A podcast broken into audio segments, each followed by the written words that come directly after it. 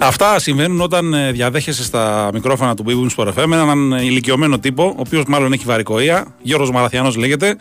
Βάζει το μικρόφωνο και ξεκουφαίνεσαι. Μέχρι να τα ρυθμίσουμε εδώ πέρα με τον Στέφανο Παλότολο, μας ε, πήραν τα χρόνια. Εδώ είμαστε, Big Sport FM 94,6. Θα πάμε παρεόλα μέχρι και τις 8 με Στέφανο Παλαιότολο όπως ακούσατε, με τριπλή δύναμη girl power που λένε και στο εξωτερικό στην οργάνωση της ε, παραγωγής, Βαλεντίνα Νικολακοπούλου, Κωνσταντίνα Πανούτσου, Μαριάννα Καραδίμα και Χρήσο Ρομπόλης ε, στο μικρόφωνο για κάτι λιγότερο έτσι από δύο ρίτσες για να μπούμε σε κλίμα. Υπάρχει σήμερα και το παιχνίδι της Ευρωλίγκας του Παναθηναϊκού με την Virtus ε, ε, Μπολόνια. Υπάρχουν ε, πολλά και ενδιαφέροντα στην επικαιρότητα για να δούμε, να συζητήσουμε, να αναλύσουμε, να τα πούμε όλα, ρε παιδάκι μου. Ε, φυσικά θα έχουμε και κάποιες έτσι, ρεπορταζιακές σφήνες να πούμε την ε, ε, αλήθεια, έτσι. Θα έχουμε και κάποια νέα, κάποια ρεπορτάζ και φυσικά περιμένουμε όπως πάντα τα μηνυματάκια σας εδώ με τους γνωστούς καθιερωμένους ε, τρόπους επικοινωνίας. Τους ξέρετε, δεν χρειάζεται να τους λέμε κάθε φορά. Ο Παναθηναϊκός παίζει με τις Αλγύρες, εγώ πάω τους Μπολόνια. Έχω πάει μια αγωνιστική μπροστά εγώ, αλλά εντάξει δεν πειράζει. Με τις Αλγύρες παίζει, το ξέραμε. με τη Βίρτους είναι το επόμενο. Λοιπόν, ε, είχαμε νωρίτερα την ε, είδηση ότι ε, είναι νοκάουτ για περίπου ένα μήνα ο Νάιτζερ Βίλιαμς Γκος για τον Ολυμπιακό. Αυτή είναι έτσι, η κυριότερη είδηση των τελευταίων ωρών από την ελληνική αθλητική επικαιρότητα. Ένα πλήγμα ασφαλώς για τον Ολυμπιακό ο οποίος δεν λέει να, να γιάσει με τους ε, τραυματισμούς. Πάνω που περίμενε να επιστρέψει την επόμενη εβδομάδα Μακίσικ, πάνω από ο Μιλουτίνοφ δεν φαίνεται να έχει κάτι πολύ σοβαρό δεν θα αγωνιστεί βέβαια αύριο απέναντι στον Ερυθρό Αστέρα, αλλά ε, λογικά από εβδομάδα θα ήταν διαθέσιμος. Έρχεται τώρα ο τραυματισμός του Williams Goss, ο οποίος θα μείνει εκτός για περίπου ένα μήνα. Θα χάσει μια σειρά από παιχνίδια στα οποία σίγουρα θα ήταν πολύτιμη η παρουσία του και η συνεισφορά του. Να τα πούμε και ποια είναι αυτά. Εντάξει, τα τελευταία προφανώς θα εξαρτηθεί και από την πορεία της αποθεραπείας του αν θα τα προλάβει. Χάνει λοιπόν ο Γκος πέρα από το παιχνίδι με τον Ερυθρό Αστέρα αύριο. Το Μαρούσι εκτός για το πρωτάθλημα, το Πριστέρι εντός για το πρωτάθλημα, το Λαύριο εκτός, την Καρδίτσα εκτός και φυσικά πέρα από τον Ερυθρό Αστέρα, τη Ζαλγκίρις μέσα, τη Μονακό έξω, τη Ρεάλ μέσα και την Bayern μέσα. Αυτά είναι τα παιχνίδια που υπολογίζεται χοντρικά ότι θα χάσει ο Αμερικανός γκαρντ στο διάστημα που θα ε, κάνει θεραπεία για να επιστρέψει από την θλάση που υπέστη στον δικέφαλο μηριαίο. Ε, πρόβλημα σίγουρα για τον Ολυμπιακό. Πρέπει να κάνει πάλι υπερωρίες ο Γουόκαπ, ο οποίος δεν λέει το παιδί αυτό να αγιάσει και το καλοκαίρι είχε και το παγκόσμιο. Μετά υπήρχαν κάποια προβλήματα στα γκαρντ και ο Γκος είχε ένα θεματάκι ένα διάστημα απουσίασε και ο Κίσικ. Τώρα πάνω που λίγο πήγε να ε, γίνει πιο ορθολογικό το rotation, τραυματίζεται ο, ο Γκος. Λογικά ο Λούτζης θα κληθεί να πάρει τα λεπτά, όχι όλα ίσως του Γκος, αλλά ένα δεκαλεπτάκι τουλάχιστον πρέπει να μπαίνει να προσφέρει. Είναι αναγκαίο, δεν γίνεται διαφορετικά. Και έτσι ο Ολυμπιακός για μία ακόμα φορά θα πρέπει να, να αναγκάσει παίχτε, θέλοντας και μη να κάνουν υπερορίες στο παρκέ, να υπερβάλλουν αυτούς, να ξεπεράσουν τις ε, δυνάμεις τους, τις σωματικές, για να καλύψει τα, τα κένα. Αυτά είναι τα προβλήματα, παιδιά. Όμως δεν τα έχει μόνο ο Ολυμπιακός. Ο Ολυμπιακός είναι άτυχος φέτος, γιατί αλήθεια είναι ότι είχε καλομάθει πέρσι ε, με την υγεία που είχε και πρόπερση ομάδα σχετικά δεν είχε ιδιαίτερα προβλήματα. Φέτος όμως έχουν έρθει όλα μαζεμένα. Α πούμε, ενδεικτικά αύριο ο Ερυθρός Αστέρας που θα έρθει να παίξει με τον Ολυμπιακό στο ΣΕΦ, είναι 9 και 4 το παιχνίδι, έχει και αυτός απουσίες. 5, ε, μάλλον 4 στον αριθμό και όχι και αμελητές. Είναι εκτός ο Νέιπιρ, ο οποίος έσπασε τη μύτη του χθες το παιχνίδι με την Φενέρμπαχτσε και παραμένουν εκτός ο Χάγκα, ο Λάζιτς και ο Σιμόνοβιτ. Αντίθετα είναι μέσα ο Γιάνγκο Ντοσάντο, ο Βραζιλιάνος, ο βραχής όμω Γκάρ, ο οποίος φαίνεται ότι θα αγωνιστεί κανονικά, αλλά ας περιμένουμε να δούμε κιόλας. Πάντως έχει ακολουθήσει κανονικά την αποστολή της ομάδας του Γιάννης Φερόπουλου, ο οποίος επιστρέφει στο γήπεδο που αγαπήθηκε ε, και θυμίζω έχει οδηγήσει και τον Ολυμπιακό στην κατάκτηση δύο πρωταθλημάτων σε δύο τελικούς Ευρωλίγκας.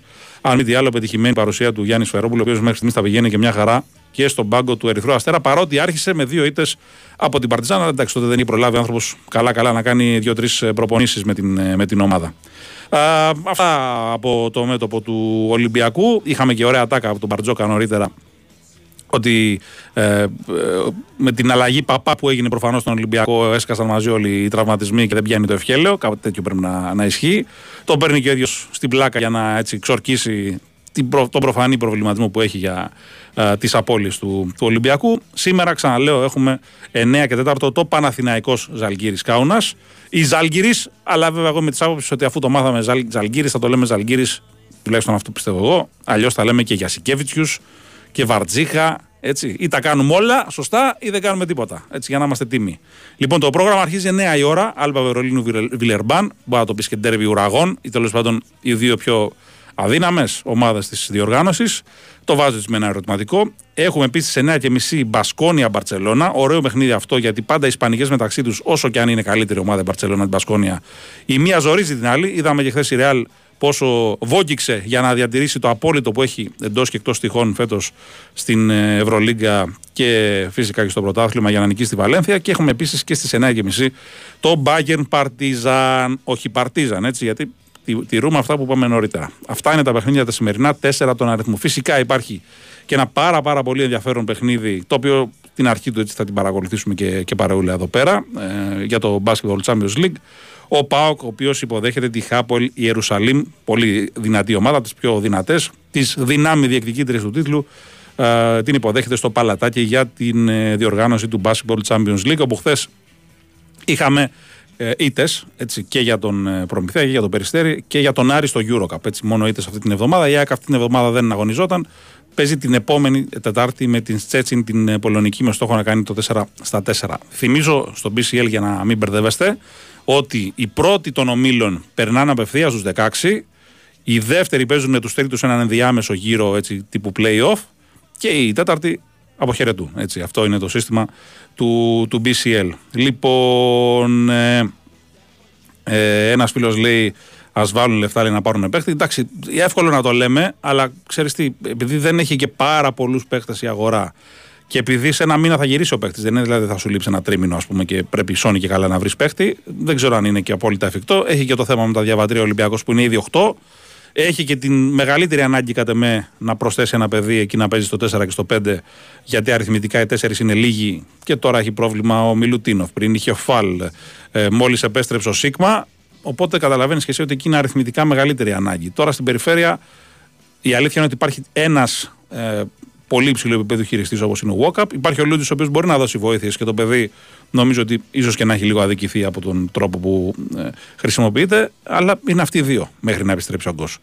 Είναι ένα ζήτημα αυτό. Κάθε ομάδα πρέπει να έχει τουλάχιστον τρεις για να κάνει τη δουλειά της. Αυτό είναι τουλάχιστον η δική μου άποψη. Σήμερα, φυσικά πέρα από μπάσκετ, υπάρχουν και παιχνίδια ποδοσφαίρου. Έτσι, υπάρχει ένα παιχνίδι επίσημο, κανονικό επίσημο προκριματικών Euro, καθότι μπαίνουμε αυτές τις ημέρες και μέχρι την ερχόμενη Τρίτη θα γίνουν τα τελευταία παιχνίδια για τα προκριματικά του Euro 2024. Φυσικά έχουμε και το παιχνίδι της Ελλάδας με την ε, Γαλλία ανάμεσα σε αυτά τα παιχνίδια. Πρώτα υπάρχει βέβαια το φιλικό με τη Νέα Ζηλανδία την ε, Παρασκευή. Έχουμε λοιπόν ε, ένα παιχνίδι σήμερα ε, εξαναβολής ανάμεσα στο Ισραήλ και την Ελβετία. Παίζουν στην Ουγγαρία, στην Πούσκας Αρένα. ένα εξαναβολή παιχνίδι για να δούμε πώς θα κλείσει και αυτή η εκκρεμότητα από την 7η αγωνιστική. Για τους γνωστούς λόγους που αφορούν το Ισραήλ, είχε ε, αναβληθεί όταν είχε προγραμματιστεί αρχικά να γίνει συγκεκριμένη αναμέτρηση. Ε, έχει ακόμα αρκετές εκκρεμότητες. Να πούμε ότι στο Euro έχουν προκριθεί πέρα φυσικά από τη Γερμανία που είναι οικοδέσπινα η Αυστρία, η Γαλλία, το Βέλγιο, η Αγγλία, η Πορτογαλία, η Ισπανία, η Σκοτία και η Τουρκία. Αυτές οι ομάδες έχουν τσεκαρισμένη θέση στα τελικά της ε, διοργάνωσης που θα γίνουν το καλοκαίρι. Ε, από εκεί και πέρα σίγουρη θέση στα playoff έχουν η Βοσνία, η Φιλανδία και η Γεωργία και ε, τουλάχιστον μια θέση στα playoff. Τα playoff είναι τα παιχνίδια που θα γίνουν σε μορφή Final Four τον ε, Μάρτιο ε, και θα δώσουν τα τελευταία εισιτήρια για, τα, για το Euro. Η Κροατία, η Ελλάδα, το Ισραήλ, η Ιταλία, το Καζακστάν, η Ολλανδία και η Σερβία. η Ελλάδα, όπως καταλαβαίνετε, είναι πολύ δύσκολο την τελευταία αγωνιστική, τη δικιά της και να μας κάνουν και τα χατήρια οι Ολλανδοί και να καταφέρει να τερματίσει η δεύτερη. Δεν γίνονται αυτά. Επομένως, μόνο μαθηματικές ελπίδες υπάρχουν. Επομένως, πάμε πλέον με το βλέμμα ε, να το έχουμε στραμμένο στα παιχνίδια τα μπαρά, στα playoff του Μαρτίου, όπου εκεί θα πρέπει να κάνουμε δύο νίκες απέναντι σε δύο ομάδες που είναι θεωρητικά του χεριού μας, για να προκριθούμε στο Euro μετά από αρκετά χρόνια και να έχουμε την ευκαιρία να δούμε την εθνική μας σε μια μεγάλη διοργάνωση.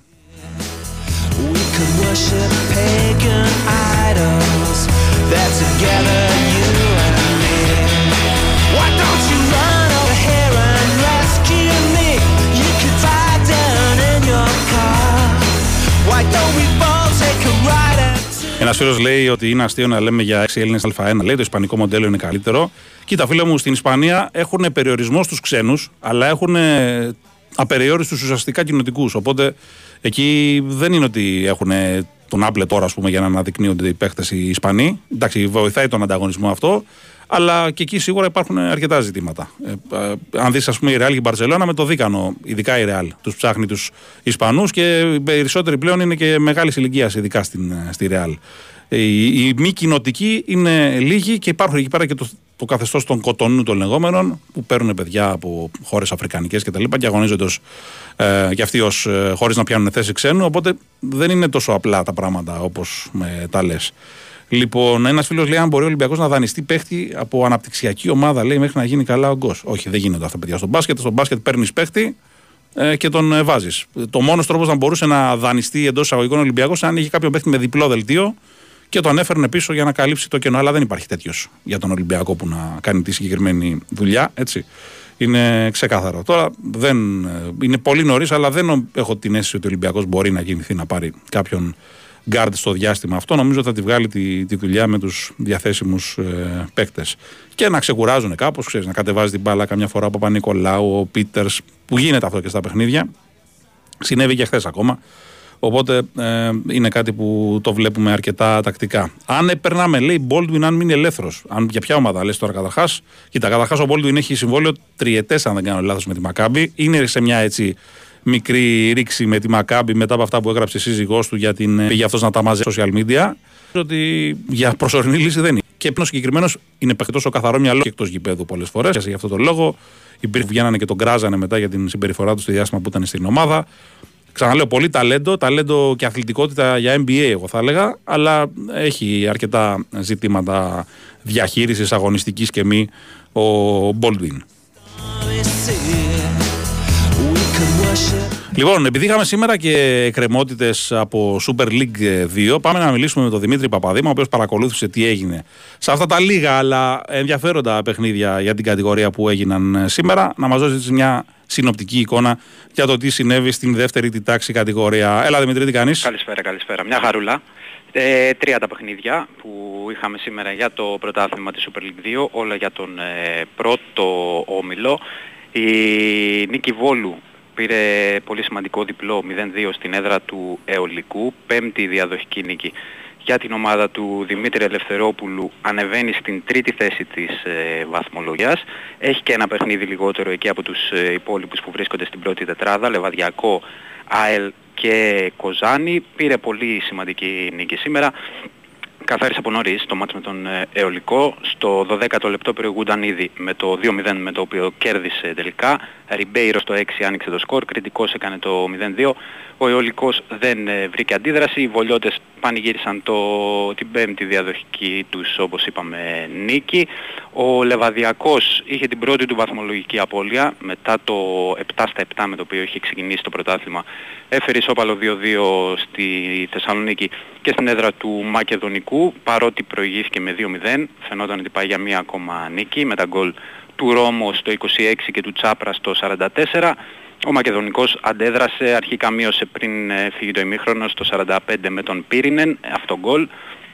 Και ο Σιμώνη ε, διαμόρφωσε το τελικό 2-2 στο 63ο λεπτό. Ο Λεβαδιακός παραμένει στην κορυφή του ομίλου με 22 βαθμούς, αίτητος, μοναδικός αίτητος στον Όμιλο, δεύτερη η ΑΕΛ με 17 βαθμούς, 15 έχει νίκη Βόλου, έχει δώσει και ένα παιχνίδι λιγότερο, αν το πάρει θα ανέβει αυτή στη δεύτερη θέση και στην τέταρτη θέση η Κοζάνη με 13 βαθμούς. Ε, ε, αναμένεται αρκετά συναρπαστικό νομίζω στην εξέλιξή του το πρωτάθλημα εδώ στον πρώτο όμιλο τουλάχιστον, εντάξει και στον δεύτερο, αλλά εδώ ο Λεβαδιακός, ΑΕΛ και η Νίκη Βόλου φαίνονται να έχουν έτσι λίγο περισσότερη ναι, ποιότητα. Και για να διεκδικήσουν την ε, άνοδο στο τέλος της σεζόν. Είχαμε και ένα ακόμα παιχνίδι, δύο ομάδες που αντιμετωπίζουν αρκετά προβλήματα στο ξεκίνημα της φετινής σεζόν, Ηρακλής και Απόλλων Πόντου, 0-1 το τελικό αποτέλεσμα, ε, νικητές, νικητές φιλοξενούμενοι, με χρυσό σκόρε τον Καλογέρη στο 78, ε, για ακόμα μια φορά ο κακός αγωνιστικός χώρος του Καφτατζόγλιου ε, τράβηξε πάνω τα βλέμματα. Ναι. Εντάξει, νομίζω πολύ δύσκολο να παίξει μπάλα σε αυτό το γήπεδο. Δεν γίνεται και κάτι, δεν βλέπουμε κάποια κινητοποίηση. Για να βελτιωθεί η κατάσταση, θα δούμε. Είναι, είναι το μικρότερο από τα προβλήματα του Ηρακλή τα τελευταία χρόνια. Ναι, το γήπεδο, πολλά βέβαια. διοικητικά προβλήματα, όπως και ο Απόλλωνας Σωστά. Πόντου, να πω. Σωστά. Και οι δύο ομάδες δεν έχουν ξεκινήσει καλά τη φετινή σεζόν. Ε, ο Ηρακλής είναι πρώτο τελευταίος με 5 βαθμούς, όσο έχει και ο Απόλλων Πόντου βρίσκεται μπροστά του στην ε, ισοβαθμία. Αυτά τα τρία παιχνίδια ήταν ε, τα σημερινά. Η δράση θα συνεχιστεί το ερχόμενο Σαββατοκύριακο στον ε, πρώτο όμιλο με τα παιχνίδια Καμπανιακός Ηρακλής, Απόλλων Πόντου Αιωλικός, Αναγέννηση Καρδίτσας Λεβαδιακός, την Κυριακή αυτά τα μάτς. Δευτέρα θα γίνει το Νίκη Βόλου Μακεδονικός. Έχουν ρεπό η ΑΕΛ και ο ΠΑΟΚ Β. Έχει πολύ δρόμο ακόμα, εντάξει, είναι Έχει, ακόμα ναι, ναι, νωρίς. ναι, ναι. Είναι ακόμα νωρίς. Σίγουρα. Ωραία, Δημήτρη, ευχαριστούμε πολύ. Έγινε. Ευχαριστούμε Καλή πολύ. συνέχεια. Ευχαριστώ. Λοιπόν, ακούσαμε Δημήτρη Παπαδήμα για την Super League 2 ε, που έχει το δικό της ενδιαφέρον. Είναι ακόμα νωρίς, έχουν ξεχωρίσει προφανώς κάποιες ε, ομάδες. Σήμερα, βέβαια, υπήρχε την απώλειά του την πρώτη ο Λεβαδιακός. Άθενας Καλυθέας είναι πολύ δυνατή και όχι μόνο έχει ενδιαφέρον το συγκεκριμένο ε, πρωτάθλημα. Βέβαια, έχει ως συνήθως πολλές καλές ομάδες, αλλά έχει και κάποιες οι οποίες είναι πραγματικά α, διακοσμητική, θα λέγει κανείς, η, η παρουσία τους. Λοιπόν, ε, Ένας φίλος λέει πώς γίνεται διαβολοβδομάδες, λέει Ισπανικές ομάδες να παίζουν μεταξύ τους ή εντός έδρας. Αυτό λέει γίνεται όλα τα χρόνια. Αυτό, φίλε μου, δεν έχει να κάνει με κάποια έτσι, εξυπηρέτηση εντός εισαγωγικών από την διοργανώτρια αρχή. Έχει να κάνει με τον προγραμματισμό της Ευρωλίγκας που κοιτάζει όλες οι ομάδες να έχουν το δυνατόν λιγότερες μετακινήσεις ή πιο κοντινές μετακινήσεις. Δηλαδή, ο Ολυμπιακός, ας πούμε, την εβδομάδα είχε ένα εντός, ένα εκτός, αλλά το εκτός ήταν με τη Μακάμπη Εντάξει, έπαιξε στο Βελιγράδι. Αν δεν έπαιζε στο Βελιγράδι, θα παίζει στο Τελαβή που είναι κοντά. Δεν τον στείλαν ας πούμε, να παίζει στην άλλη άκρη της Ευρώπης, στο πιο μακρινό ας πούμε, ταξίδι που θα μπορούσε να έχει. Και παίζει εντός. Ο Παναθηναϊκός έχει δύο εντός αντίστοιχα. Ε, ε, Όπως για παράδειγμα, η Φενέρ έχει δύο παιχνίδια στο Βελιγράδι αυτή την εβδομάδα. Είναι ε, τέτοιος ο τρόπος που το φτιάχνουν το πρόγραμμα και είναι κάτι που βελτιώνεται χρόνο με το χρόνο, έχει ακόμα περιθώρια βελτίωση, ώστε να μην υπάρχουν πολλές μετακινήσεις ε, στις ομάδες και αυτές που παίζουν εντός να παίζουν, αν είναι δυνατόν, δύο σερί εντός ή τέλος πάντων ένα εντός και ένα κοντινά εκτός, ή αντίστοιχα όταν πηγαίνουν ας πούμε, στο εξωτερικό να παίζουν δύο παιχνίδια σερί στην Ισπανία. Είναι κάτι τέτοιο που θα το δούμε και στην ε, πορεία του προγράμματος. Συνέβη και πέρσι, αν θυμάσαι, πολλές φορές ο Ολυμπιακός έπαιζε μια στη Βαρκελόνη, μια στη Βιτόρια ή στη Ρεάλ, ή αντίστοιχα ο Παναθηναϊκός κάτι αντίστοιχο, ή ήταν κοντινά τα παιχνίδια στην Κωνσταντινούπολη. Αν και αυτά, επειδή είναι κοντινά τα ταξίδια από την Αθήνα, δεν είναι το ίδιο σημαντικό ε, το, το πρόβλημα. Λοιπόν, ένας φίλο λέει: Κακό παίζει λέει, η Μακάμπη στην Ευρωλίγκα. Λέει. Ε, είναι αδικία λέει για τις υπόλοιπες ομάδες, λέει ακόμα και να τελειώσει ο πόλεμος. Εντάξει, ρε φίλε, νομίζω ότι ε, κακός. Οι άνθρωποι. Ε, εντάξει, υπάρχει μια απόφαση εδώ και χρόνια ε, σε κεντρικό επίπεδο ότι το Ισραήλ παίζει κανονικά στα ευρωπαϊκά, όπως και αντίστοιχα και η Τουρκία, γιατί γεωγραφικά και η Τουρκία δεν θεωρείται Ευρώπη. Ε, νομίζω καλό κάνουν γιατί οι ομάδες τους είναι ισχυρές. Από την άλλη, δεν φταίνε τώρα η, δεν φταίει η Μακάμπη αν συμβαίνει αυτό που συμβαίνει μεταξύ Ισραήλ και Παλαιστίνης, μην τρελαθούμε τελείως. Ε, και ίσα ίσα την πληρώνει η ίδια. Δηλαδή, σκέψω ότι αυτοί οι άνθρωποι έχουν αναγκαστεί να μετακομίσουν, να ξεριζωθούν με τις οικογένειές τους ε, και να παίζουν σε μια ξένη χώρα, χωρίς κόσμο, ενώ είχαν ας πούμε, υπογράψει συμβόλαια για να πάνε σε μια ομάδα που προφανώς θα είχε μεγαλύτερες πιθανότητες να ε, διακριθεί αν είχε το κοινό της και πόσο μάλλον το κοινό της Μακάβη που είναι από τα πιο ένθερμα και δεν είναι ας πούμε, η απλή παρουσία του στο, στο γήπεδο.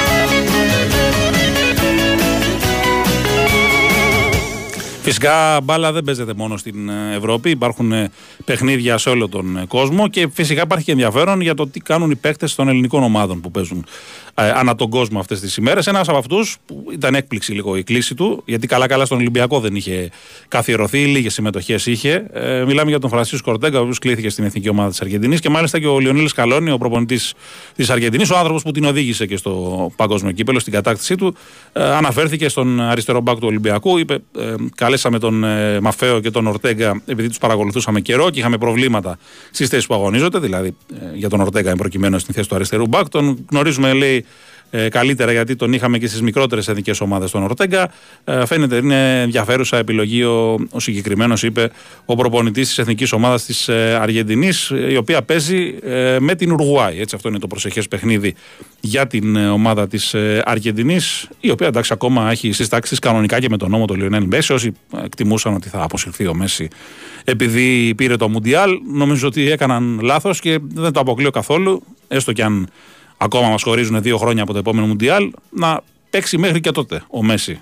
Το γουστάρει, το, του αρέσει και όταν έχει και τριγύρω του μια ομάδα που τον βοηθάει στον τρόπο που θέλει να αγωνίζεται, τον καλύπτει στα τρεξίματα που δεν έχει όπως είχε παλιότερα, μπορεί να κάνει ακόμα και τώρα τη διαφορά. Φαίνεται δηλαδή από, και από τα παιχνίδια στα προκριματικά και από τα φιλικά. Ο Μέση συνεχίζει με την Εθνική Αργεντινής με τον ίδιο τρόπο και την ίδια αποτελεσματικότητα που είχε και στο παγκόσμιο κύπελο. Έστω και αν παίζει πλέον στην Ιντερ Μαϊάμι, που όπως και να το κάνουμε, είναι κάποια σκαλιά κάτω η ταχύτητα του, του παιχνιδιού σε σχέση ας πούμε, με τα ευρωπαϊκά α, δεδομένα. Λοιπόν, ένας φίλος λέει ότι Τζεσεκά την καθάρισαν ενώ ότι Μακάμπι λέει ε, όχι. Ναι, εντάξει, μπορείς να το δεις και έτσι. Ε, δεν είναι ε, η κάθε περίπτωση ίδια όμως. Κάθε περίπτωση έχει και την δική της ε, ιδιαιτερότητα και δεν είναι κάτι που μπορεί να αποφασιστεί έτσι ενίο. Αν πάντως πιστεύεις, ας πούμε, ότι η Τσεσεκά ήταν ανίσχυρη και η Ευρωλίγκα την καθάρισε, ενώ η Μακάμπη είναι ισχυρή και δεν την καθάρισε η Ευρωλίγκα, κάνεις λάθος γιατί και οι δύο ομάδες είναι από τις πάρα πολύ ισχυρές. Και φαινόταν αυτό και τα προηγούμενα χρόνια και διαιτητικά και τα πάντα. Ήταν από τα κεφάλαια της της ε, Ευρωλίγκας και είχαν μεγάλη ισχύ. Οπότε δεν είναι θέμα ότι γίνεται κάποια μορφή διάκριση, απλά είναι ε, διαφορετικές συνθήκες, διαφορετικά τα κριτήρια. Ο καθένας όπως θέλει ε, μπορεί να το, να το δει. Λοιπόν, ε, ε, ένας φίλος λέει και η Ρεάλ λέει πέρσι έπαιξε τελικό χωρίς τρεις. Ναι, εντάξει, προφανώς. Και μαγιά τη που το πήρε. Έτσι, εννοείται. Όλα αυτά, παιδιά, τα συνυπολογίζουμε, αλλά δεν σημαίνει ότι μια ομάδα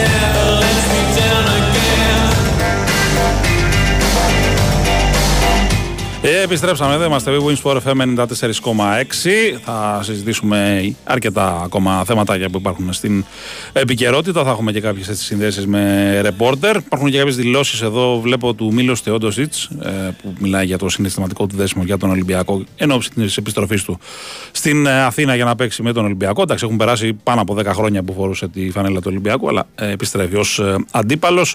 Υπάρχουν στο sportfm.gr, μπορείτε να δείτε όπως και τις δηλώσεις του Σφερόπουλου. Για τον Παναθηναϊκό, να πούμε σήμερα στο παιχνίδι με την ε, Ζαλγκύρης, ότι ε, εντάξει, προφανώς ο Παναθηναϊκός έκανε μια καλή νίκη στο Βερολίνο απέναντι στην Άλμπα. Τώρα είναι ένα τελείως διαφορετικό παιχνίδι με μια ομάδα που ε, όχι ότι έχει πάρα πολύ περισσότερο ταλέντο από την Άλμπα, αλλά είναι πολύ καλύτερη τακτικά, πολύ πιο κοινική, πολύ πιο ε, σκληρή σε σχέση με τους ε, Βερολινέζους. Θέλει προσοχή. Νομίζω ότι ένα πράγμα στο οποίο θα χτυπήσει η Ζαλγκύρης και πρέπει ο Παναθηναϊκός να είναι προετοιμασμένος ασφαλώς και θα το γνωρίζει και το τεχνικό του team, είναι ότι ε, λόγω της αδυναμίας που έχει στο 3 ο Παναθηναϊκός παίζοντας με τον Γκριγκόνης κατά κύριο λόγο σε αυτή τη θέση, ε, θα πάρει πολλές μπάλες ο Ουλάνοβε να ποστάρει. Είναι ούτως άλλως το αγαπημένο του παιχνίδι, να δημιουργήσει από εκεί, να σκοράρει. Οπότε είναι ένα θέμα αυτό να το κλείσει ο Παναθηναϊκός για να μπορέσει να ε, κάνει ένα βήμα για την νίκη. Νομίζω ότι αν ο Παναθηναϊκός πάει το σκορ πάνω από τους 80-85 πόντους, δεν υπάρχει περίπτωση να χάσει. Ε, δεν έχει την ποιότητα νομίζω ο Ζαλγκύρης να φτάσει σε τόσο υψηλά σκορ. Ε, και αν τα καταφέρει ο Παναθηναϊκός να κάνει τη δουλίτσα του στην επίθεση, νομίζω θα έχει βάλει ένα πολύ γερό θεμέλιο για να νικήσει. Δεν φτάνει βέβαια μόνο αυτό. Δεν σημαίνει ότι ας πούμε, θα πρέπει να κοιτάξει μόνο την επίθεση και να ξεχάσει τελείως την άμυνα. Η ισορροπία είναι πάντα το βασικό ζητούμενο για να φτάσει σε, σε νίκες. Πάντως ο Παναθηναϊκός ξαναλέω ότι έχει χρυσή ευκαιρία μπροστά του. Όχι ότι είναι εύκολο, αλλά έχει χρυσή ευκαιρία μπροστά του να κάνει τρεις νίκες εντός έδρας. Παίζει με ε, και Βαλένθια στην ε, συνέχεια. Ε, για να μπορέσει να κάνει ένα σερί τεσσάρων νικών, να βρεθεί σε ένα καλό θετικό ρεκόρ, να πατήσει γερά μέσα στην οκτάδα ουμίν και στην εξάδα και μετά με καλύτερη ψυχολογία και μεγαλύτερη ασφάλεια να πάει στο πιο δύσκολο πρόγραμμα που θα ακολουθήσει στην, ε, στη συνέχεια. Γιατί σίγουρα οι νίκες βοηθούν την ομάδα και να έχει καλύτερη αυτοπεποίθηση και βαθμολογικά προφανώς να είναι καλά, αν και είναι ακόμα πάρα πάρα πάρα πολύ ε, νωρίς για τέτοια ε, ζητήματα. Λοιπόν, ε, από εκεί και πέρα, ε, εντάξει, προφανώς ξέρουμε ότι για τον Παναθηναϊκό είναι εκτός ο Χουάντσο και ο Παπαπέτρου, δύο παιδιά που θα γυρίσουν από Γενάρη. Ε, μέχρι τότε φαίνεται ότι ο Παναθηναϊκός τουλάχιστον για την ώρα δεν θα κάνει κάποια κίνηση. Περιμένει και ο ε, Αταμάν να καλυφθεί το κενό εκ των έσω και ενδεχομένως δεν θέλει και να μπερδέψει πολύ την ομάδα. Γιατί τώρα μπήκε ένας παίκτης όπως είναι ο Ναν που θέλει το χρόνο του να φέρει και έναν ακόμα και να έχει να προσαρμόσει δύο παίκτες και μετά θα έρθουν και άλλοι δύο από τραυματισμό να μπουν σε μια ομάδα που ε, θέλει ο ίδιος να έχει ρολάρει και θα πρέπει να φτιάχνει δηλαδή να είναι ένα διαρκές εργοτάξιο ομάδα. Δεν είναι εύκολα πράγματα αυτά. Uh, γι' αυτό και θέλει λίγο να βάλει ένα φρένο, υποθέτω ο Παναθηναϊκός. Ασφαλώς όμως όλα αυτά εξαρτώνται και από το αποτέλεσμα. Αν δηλαδή ο Παναθηναϊκός διότι δεν καλύπτεται εκ των έσω το κενό στο 3 και επειδή υπάρχει ακόμα ένα δίμηνο γεμάτο μέχρι να γυρίσει ε, ο Χουάντσο και ο Παπαπέτρου, ε, ενδεχομένως και να κοιτάξει να κάνει μια προσθήκη. Ούτως ή άλλως ε, δεν είναι λίγα τα παιχνίδια που μεσολαβούν μέχρι να επιστρέψουν αυτά τα δύο παιδιά. Μπορεί να είναι και 10 και 12 παιχνίδια. Για την Ευρωλίγκα μόνο, δεν βάζω για το ελληνικό πρωτάθλημα, που και εκεί ασφαλώς δεν είναι εύκολο ε, μια ομάδα με μείον δύο παίχτες να διαχειριστεί την κατάσταση. Μείον δύο παίχτες και στην ίδια θέση. Για να ήταν σπασμένες σε διαφορετικές θέσεις αυτές οι απουσίες, θα ήταν λίγο διαφορετικά ε, τα, ε, τα πράγματα για τον ε, Παναθηναϊκό. από εκεί και πέρα να πούμε ότι ε, ένας φίλος εδώ ρωτάει τι μπορεί τι δίνει ο Πάπας στον Ολυμπιακό και γιατί θα μπορούσε, δεν θα μπορούσε λέει, να δίνει ας πούμε, περισσότερο το Λιόπουλο. Εντάξει, προφανώς φίλε μου, ο Λιόπουλο είναι πολύ πιο έτοιμος παίκτης από τον Πάπας. Ο Πάπας η αλήθεια είναι ότι είναι προφανές πως είναι εκτός rotation και στο πρωτάθλημα ακόμα. Ε, παίζει ελάχιστα λεπτά στα τέλη των αναμετρήσεων και εγώ πιστεύω ότι ο Ολυμπιακός θα ήθελε ενδεχομένως κάτι καλύτερο για να πλαισιώνει την ε, περιφέρεια του. Πάντως δεν είναι εύκολο για τον Τολιόπουλο να κάνει αυτά που κάνει στον Άρη στον Ολυμπιακό. Έτσι είναι πολύ λιγότερος ο χρόνος συμμετοχής. Ε, δεν είναι εύκολο να έχεις την ίδια ετοιμότητα και αυτοπεποίθηση παίζοντας για 5-10 λεπτά σε σχέση ας πούμε, με τα 25-30 που παίζει ο Τολιόπουλος στον Άρη, που πάει πάρα πολύ καλά και το παιδί έχει βελτιωθεί πάρα πολύ και πνευματικά και σωματικά όλα αυτά τα χρόνια. Σου θυμίζω άλλωστε ότι ο Τολιόπουλος ήταν παίκτη του Ολυμπιακού και δεν μπόρεσε να πάρει και τις ευκαιρίες σε μια ούτως ή άλλως πιο δύσκολη περίοδο του Ολυμπιακού σε σχέση με την ε, τωρινή. Αλλά ξαναλέω ότι ε, γενικά ο Ολυμπιακός ε, και για τον Παναθηναϊκό θα ίσχυε αυτό σε ένα βαθμό. Δεν πρέπει να κοιτάζουν μόνο τους Έλληνες παίκτες που είναι δεδομένα επίπεδο Ευρωλίγκας και μπορούν να κάνουν τη διαφορά, αλλά ακόμα και κάποια γεμίσματα με ένα-δυο παιδιά τα οποία μπορούν να δώσουν πράγματα έστω και στο ελληνικό πρωτάθλημα για ένα δεκάλεπτο, δεκαπεντάλεπτο, λεπτό, δεν θα ήταν κακή ιδέα. Έτσι, για παράδειγμα, θα πω εγώ κάτι που μπορεί σε κάποιου να ακούγεται ξένο, αλλά εγώ θα το πω γιατί το σκεφτόμουν τις προάλλες και νομίζω ότι έχει το, το δικό του ενδιαφέρον. Ο Παναθανικό ψάχνει ένα τριαροτεσάρι που δεν θα παίζει βασικός, που θα έχει έναν ρόλο 10 λεπτών στην Ευρωλίγκα και 15 στο πρωτάθλημα για κανένα δίμηνο μέχρι να γυρίσει ο Παπαπέτρου και ο, και ο Χουάντσο. Έχει ήδη 8 ξένους, οπότε θα ήταν υπερβολή να πάει σε ένατο. Και εγώ λέω, γιατί να μην πάρει ο Παναθηναϊκός το Γιάνκοβιτς; Έτσι. Δεν λέω ότι θα του αλλάξει τη μοίρα ο Γιάνκοβιτς όπως είναι ή θα τον ανεβάσει και θα τον κάνει ομάδα Final Four. Αλλά είναι ένα παιδί το οποίο και εμπειρία έχει και χρόνο προσαρμογής θα χρειαστεί. Πέρυσι έκανε μια πολύ καλή χρονιά με την ΑΕΚ. Ξέρει και το σύλλογο, έχει φοράσει τη φανέλα του στο παρελθόν. Παίζει στο 3 και στο 4. Μπορεί να αποστάρει να δημιουργήσει από κάτω από το καλάθι. Δεν είναι ε, τρομερό σουτέρα, αλλά σίγουρα μπορεί να απειλήσει και σε κάποιο βαθμό από μακριά.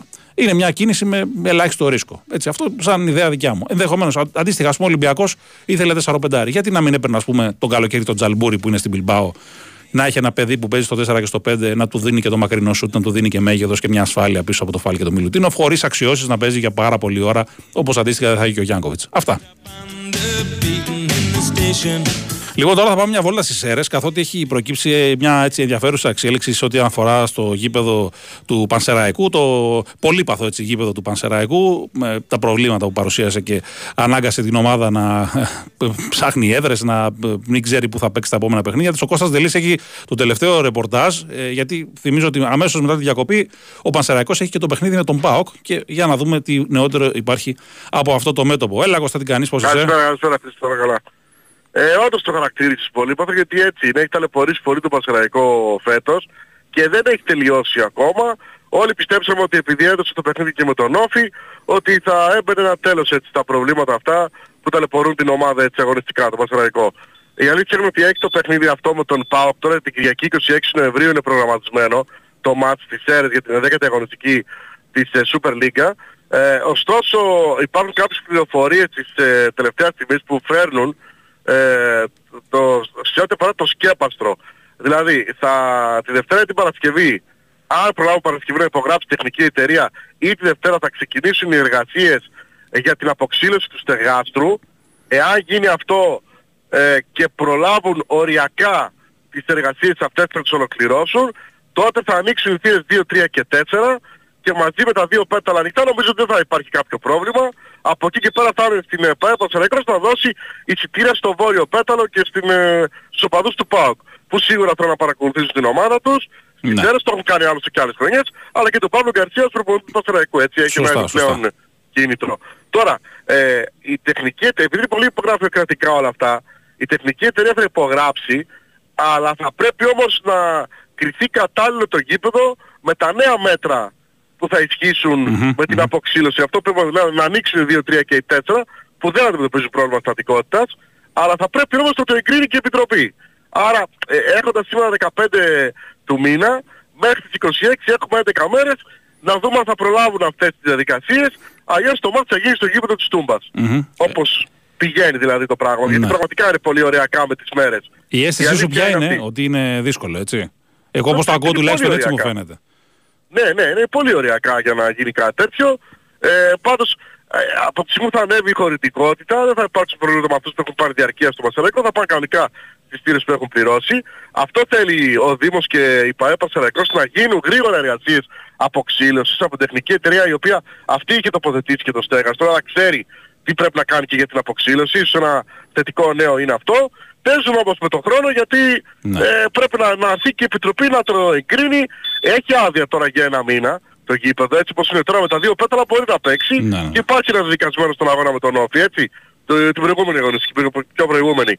Ε, ε, το εντός έδρας μάτς δηλαδή. Αλλά όλοι θέλουν να έχει περισσότερο κόσμο καθώς υπάρχει μεγάλο ενδιαφέρον. Επίσης κάτι τελευταίο, χθες πέρασε από το Δήμο Σερών ε, ε, ε, η απόφαση από την Επιτροπή Ονοματοδοσίας πλέον το γήπεδο θα λέγεται Μανουήλ Παπάς.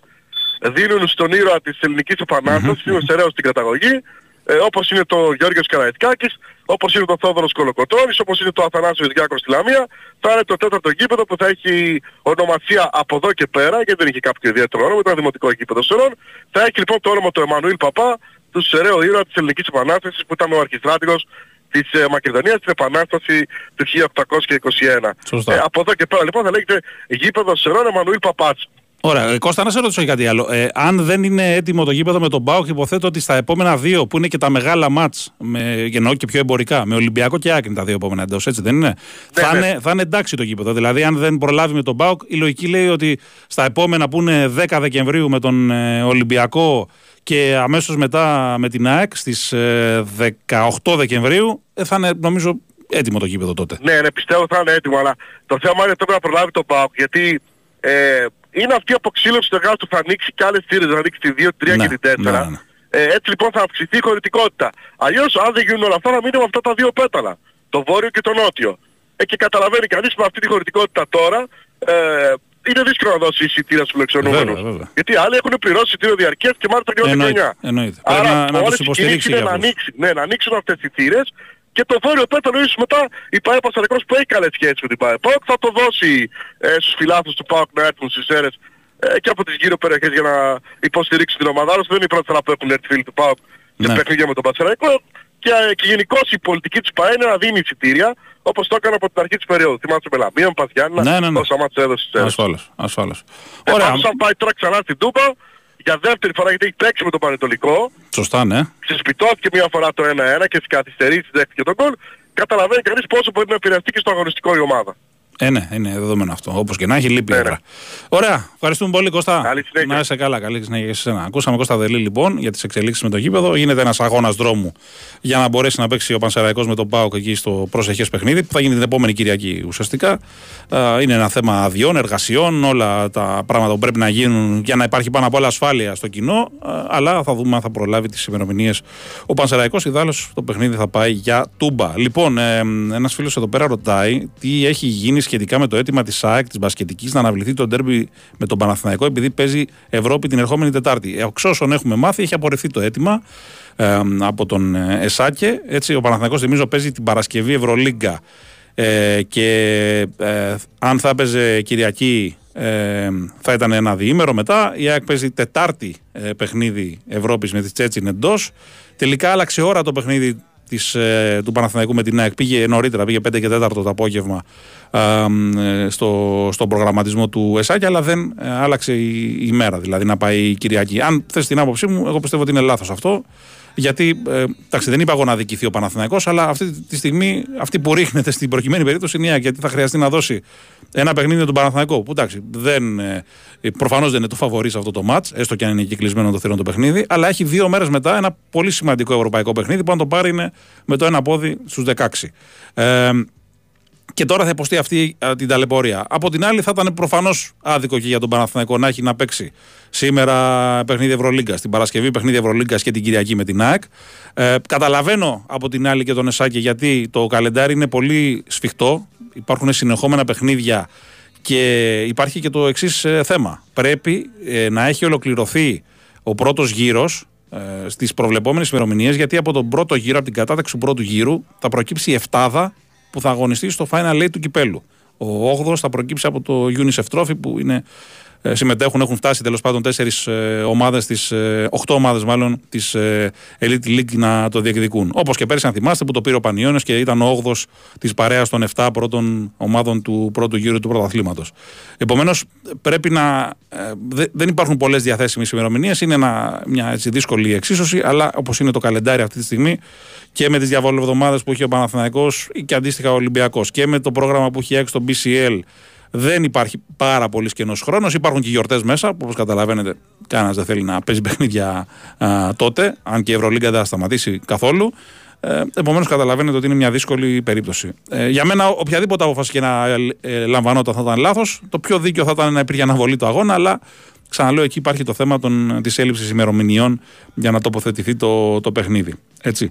Ε, λοιπόν, ένας φίλος λέει ότι είναι μεγάλη πληγή για το ελληνικό μπάσκετ. Ε, το θέμα των νέων ταλέντων λέει που ε, πηγαίνουν στους αιώνες, παίρνουν ό,τι καλύτερο υπάρχει και αυτοί δεν έχουν την ευκαιρία να εξελιχθούν. Έτσι. Εντάξει, σε αυτό δεν θα διαφωνήσω. Για μένα νομίζω ότι τα παιδιά αυτά καλύτερα θα είναι πρώτα να παίζουν, να παίξουν, να αναλάβουν ευθύνες, να εξελιχθούν παίζοντας σε ένα υψηλότερο επίπεδο από αυτό που αγωνίζονταν ας πούμε, όταν εντοπίστηκαν ή εξελίχθηκαν σαν ταλέντα και μετά να πάνε στους αιώνες πιο έτοιμοι. Γιατί ιδάλω έχουμε δει πολλά παραδείγματα ε, του Χαραλαμπόπουλου, ένα από τα πιο τρανά και όχι μόνο. Παιδιά που πήγανε χωρίς να είναι έτοιμα και έπεσε μεγάλο βάρος πάνω τους και δεν πήραν τις ευκαιρίες που έπρεπε. Και όταν δεν παίζεις, δεν εξελίσσεσαι και τελικά δεν φτάνεις, ας πούμε, στο μέγιστο των προδιαγραφών σου. Αντίθετα, παιδιά τα οποία παίξανε σε ένα λίγο κατώτερο επίπεδο, βρεθήκαν σε ομάδες μεσαίες, μικρές, ε, έπαιξαν, εξελίχθηκαν, πήραν ευθύνες, ε, μεγάλωσαν ε, και μπόρεσαν να εξελιχθούν. Μετά μπόρεσαν να κάνουν το βήμα στις μεγάλες ομάδες και να δώσουν πράγματα. Αυτό νομίζω ότι είναι η πιο φυσιολογική διαδρομή και αυτή που υπήρχε και παλιότερα στις περισσότερες ομάδες. Δηλαδή, ας πούμε, ο Διαμαντίδης για να πάει στον Παναθηναϊκό έπαιξε πρώτα στον Ηρακλή. Ο Παπαλουκάς για να πάει στον Ολυμπιακό έπαιξε πρώτα στον Πανιόνιο. Ε, και υπάρχουν άπειρα παραδείγματα. Ο Πρίντεζε, ακόμα αν θέλετε, για να παίξει στον Ολυμπιακό, χρειάστηκε να πάει δανεικό στη Λάρισα. Ο Λούκα, για να παίξει στον Ολυμπιακό που ήταν στην αρχή στα ζήτητα, έπρεπε να πάει στον Άρη για να παίξει. Δεν λέω ότι ο Άρης δεν είναι μεγάλη ομάδα, αλλά είναι άλλο επίπεδο. Κα, Καλός ή κακός, αυτός συμβαίνει τα τελευταία χρόνια σε σχέση με τον Ολυμπιακό και τον ε, Παναθηναϊκό. Έτσι εξελίσσονται τα παιδιά, παίζοντας ε, σε ομάδες που τους δίνουν χρόνο, χώρο, ευθύνες για να μπορέσουν να ανταποκριθούν. Αν είναι να παίζουν στην, ε, στο πρωτάθλημα και να μπαίνουν όταν μόνο το παιχνίδι πηγαίνει στους 30 πόντους στο τελευταίο δίλεπτο, ε, τότε δεν κερδίζουν απολύτως τίποτα. Παρά μόνο ας πούμε, να γράφουμε Α, έπαιξε ο τάδε 16χρονο, 17χρονο, τι ωραία, τι καλά. Και μετά επιστρέφει και πάλι στην αφάνεια, να, να κάθεται να είναι θεατής στα περισσότερα παιχνίδια, να μην έχει καν παιχνίδια. Ε, να δίνει με κάποια από τις μικρές ομάδες. Ευτυχώς αυτό το πράγμα έχει διορθωθεί τα τελευταία χρόνια από την Ομοσπονδία, γιατί μπαίνουν και κάποια πρωταθλήματα όπως το Rising Stars ή κάποια πανελληνία ε, που και αυτά έχουν λίγο μεγαλύτερη ισχύ πλέον. Και τα παιδιά είναι έτσι σε μια μεγαλύτερη γρήγορη σε σχέση με το παρελθόν.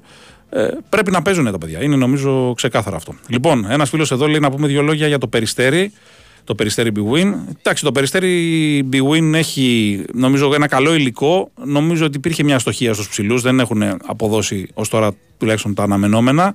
Ε, αλλά νομίζω ότι ούτως ή άλλως οι ομάδες του Σπανόλη λίγο ε, φάνηκε και πέρσι ότι θέλουν λίγο χρόνο για να ρολάρουν. Γιατί είναι ένας προπονητής που βάζει αρκετά πράγματα στην προπόνηση και αυτά δεν αφομοιώνονται από τη μια μέρα στην άλλη. Έχει πάντως καλό υλικό. Εγώ ξαναλέω έχω έναν προβληματισμό για τους ψηλούς της ομάδας. Έχει καλούς Έλληνες παίκτες. Έχει το Ράγκλαντ που το θεωρώ εξαιρετική περίπτωση. Ο Χάντ είναι επίσης ένα παιδί που έχει μεγάλο ταβάνι. Αν γίνει και πιο σταθερός, μπορεί να πάει και Ευρωλίγκα σε κάνα δύο χρόνια. Ε, είναι από τις ομάδες που μαζί με Προμηθέα, ΑΕΚ, ΠΑΟΚ, Άρη θα παλέψουν για τις θέσεις κάτω από τον Ολυμπιακό και τον Παναθηναϊκό. Στην Ευρώπη το ζητούμενο είναι να πάει στα νοκάουτ, γιατί πέρσι θυμίζω δεν κατάφερε να μπει στα νοκάουτ το περιστέρι Big Win. Ε, αλλά νομίζω ότι είναι μια ομάδα που έχει προοπτικές να πετύχει κάτι καλό. Λοιπόν, ε, λοιπόν, ένας φίλος εδώ λέει γιατί δεν παίρνει σουτέρ Ολυμπιακός. Το πρόβλημα σε βάθος χρόνου θα κοστίσει σε άμυνα και ξύλο. Λέει δεν βγαίνει η χρονιά. Εντάξει, σουτέρ δεν παίρνει. Το καλύπτει το θέμα του σουτ Ολυμπιακός. Δεν είναι για μένα τόσο μεγάλο ζήτημα το σουτ. Και αν δεις και τα ποσοστά του φέτος είναι αρκετά καλά. Δηλαδή και ο Γκος βάζει και ο Παπα-Νικολάου βάζει και ο Πίτερς κυρίως βάζει και ο Κάναν κυρίως βάζει. Έχει παιδιά να απειλήσουν από μακριά. Για μένα το μεγαλύτερο ζήτημα είναι ότι θα ήθελε έναν ακόμα χειριστή. Ακόμα περισσότερο τώρα ίσως που λείπει ο, ο, ο Γκος και το μεγαλύτερο από όλα τα ζητήματα που είναι δομικό είναι με τους ψηλούς γιατί είναι τέσσερις και δεν είναι μόνο ότι είναι τέσσερις που θα πει κάποιος εντάξει τέσσερις είναι λίγοι, λίγοι είναι για δύο θέσεις, για το 4 και το 5 και το πρόβλημα είναι ότι τα τεσσάρια είναι μόνο τεσσάρια και τα πεντάρια είναι μόνο πεντάρια. Ε, άντε, πες ότι ο Σίγμα, ας πούμε, σε κάποια σχήματα όπως χθε μπορεί να σου δώσει απέναντι σε συγκεκριμένους αντιπάλους κάποια λεπτά. Αλλά ο Πίτερς δεν μπορεί να το κάνει και ο Σίγμα για μένα δεν μπορεί να το κάνει με συνέπεια και για χρόνο αρκετό. Και ο Μιλουτίνο Φιφάλ, όπως καταλαβαίνετε, παιδιά 2-15 plus δεν είναι για να παίζουν στο 4, όπως καταλαβαίνετε. Η φθορά είναι μεγάλη, είχαν παγκόσμιο, οπότε καταλαβαίνετε ότι υπάρχει αριθμητικό ζήτημα εκεί, αλλά θα δούμε αν ο Ολυμπιακός πάρει παίχτη. Για την ώρα δεν φαίνεται κάτι να κινείται ιδιαίτερα εκεί. Θα δούμε σε κάνα 15 ημερο 20 ημερο που θα λυθούν και οι τελικές αποφάσεις. Πάμε σε break, πάμε σε αθλητικό δελτίο ειδήσεων και γυρίζουμε για τη δεύτερη ώρα της εκπομπής. Η Winsport FM 94,6 Πήγες στην αποθήκη; Πήγα. Στον προμηθευτή; Πήγα. Στον άλυμο; Πήγα. Στην κυφισιά στο μαγαζί; Πήγα. Μα είναι ακόμα πρωί. Πώς πρόλαβες; Fiat Professional. Για τον επαγγελματία, ο χρόνος είναι χρήμα. Ανακαλύψτε τη νέα γκάμα της Fiat Professional στις επίσημες εκθέσεις Fiat. Ετοιμοπαράδοτα, με πλούσιο εξοπλισμό και 5 χρόνια εγγύηση. Τώρα, πιο προσιτά από ποτέ. Fiat Professional ο σύμμαχος του επαγγελματία. Για πες, παραγγέλνουμε δύο εισιτήρια για Σικάγο. Ναι, μέσα. Τι πίτσα θέλεις, ε, καρμπονάρα και πεπερώνι. Οκ, okay, τζετ. Θέλεις και εσύ ταξίδι για δύο άτομα στο Σικάγο; Παράγγειλε σήμερα Chicago Style Deep Dish Pizza από τη L'Artigiano και μπες στην κλήρωση. Γιορτάζουμε 30 χρόνια με τρεις Limited Edition Deep Dish Pizzas. Πεπερώνι, καρμπονάρα και μαργαρίτα με χειροποίητη ζύμη τάρτας και τριπλάσιο κρεμώδες τυρί. Ετοιμάσου να πετάξεις με ένα κλικ στο lartigiano.com ή στο Λαρτιτζιάνο App. Λαρτιτζιάνο. 30 χρόνια το δικό μας love story. Θέλω σωστές προβλέψεις να κάνω συνεχώς. Στην Novi League να γίνω legend πραγματικός.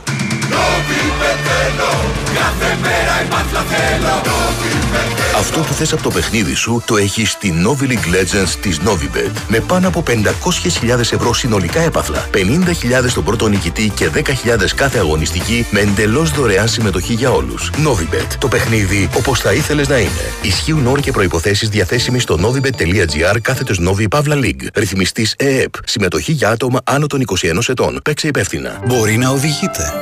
Μπορεί να μαγειρεύετε. Μπορεί να δουλεύετε. Ό,τι και αν κάνετε, ονειρευτείτε για λίγο. Γιατί έρχονται. Τζάμπολα πιόνια φωτίζουν βουνά Φωτίζουν ελπίδες Όσα δεν είδες Όσα δεν είδες Τζάμπολα πιόνια Φωτίζουν ψυχές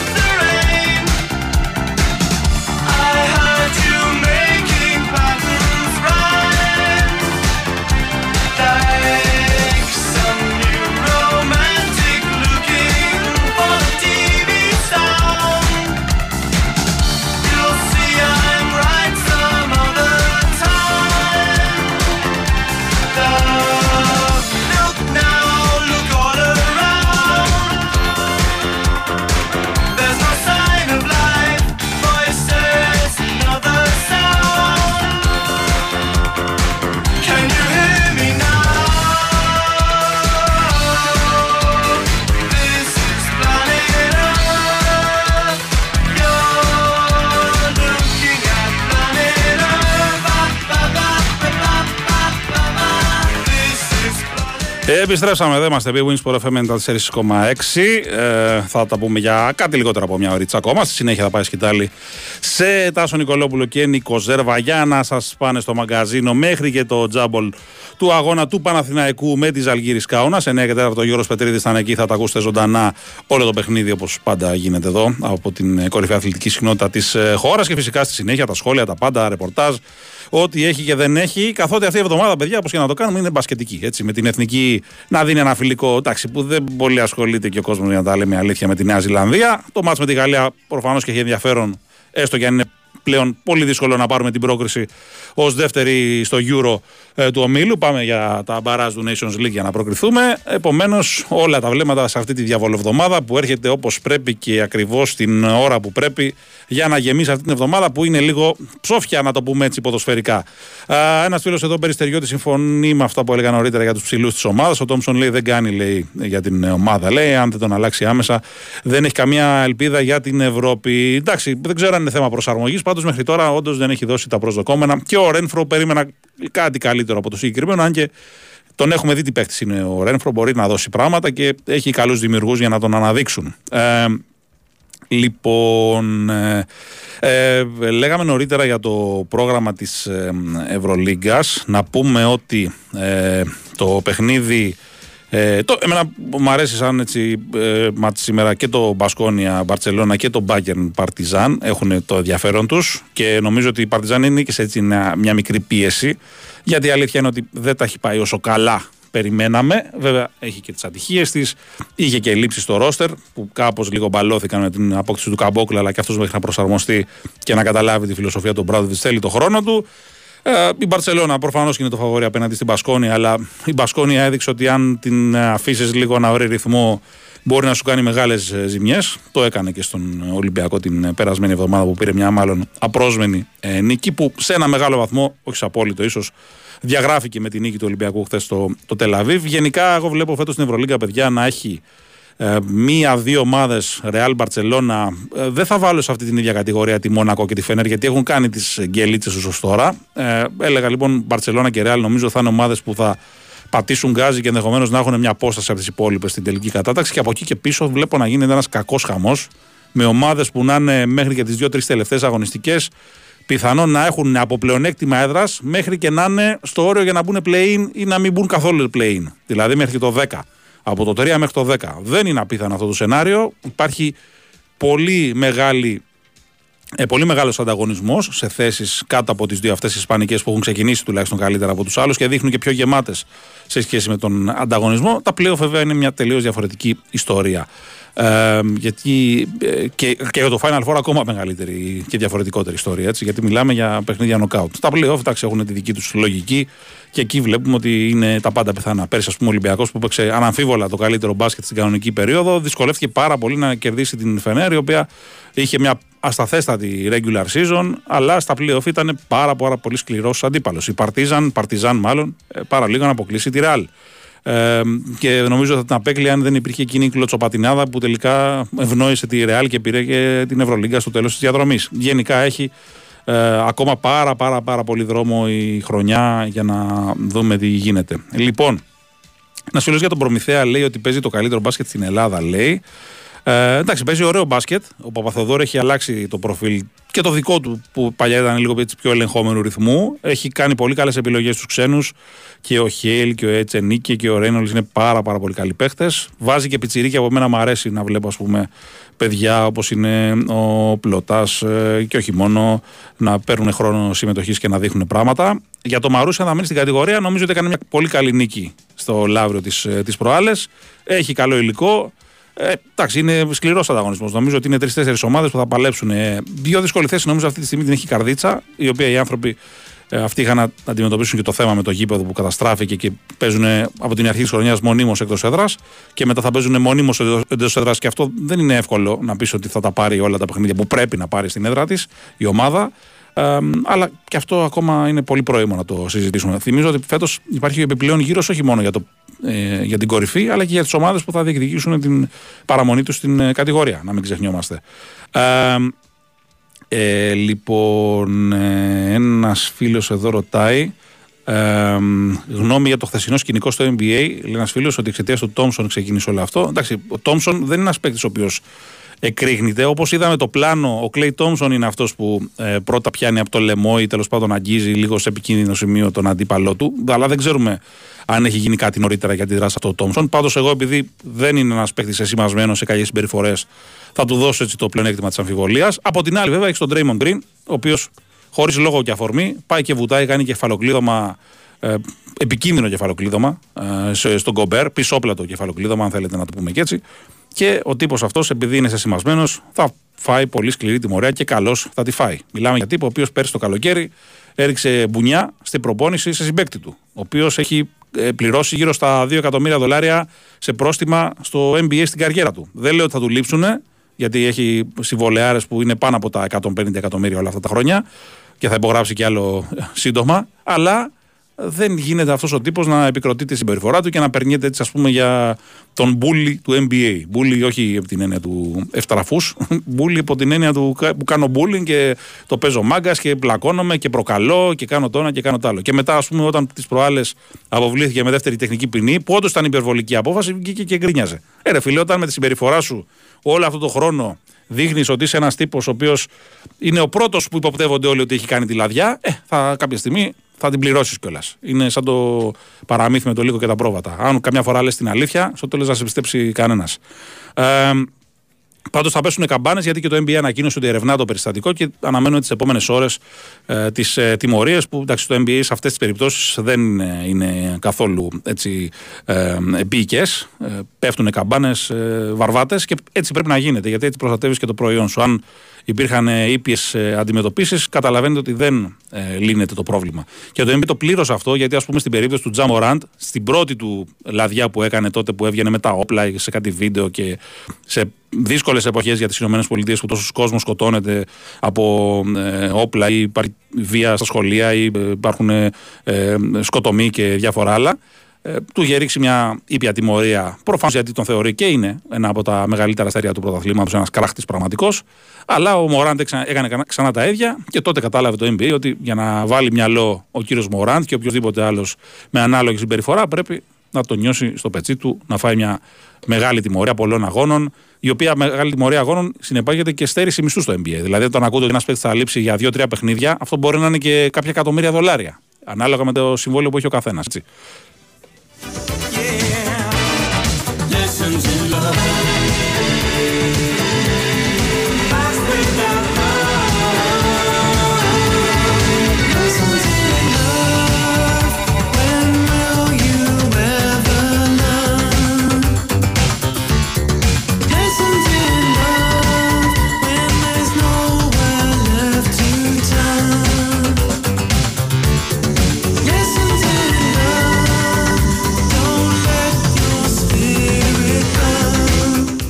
Υπάρχουν και κάποια άλλα έτσι, ενδιαφέροντα στο sportfm.gr. Διαβάζω εδώ μια ιστορία με τον Αντεγέμι.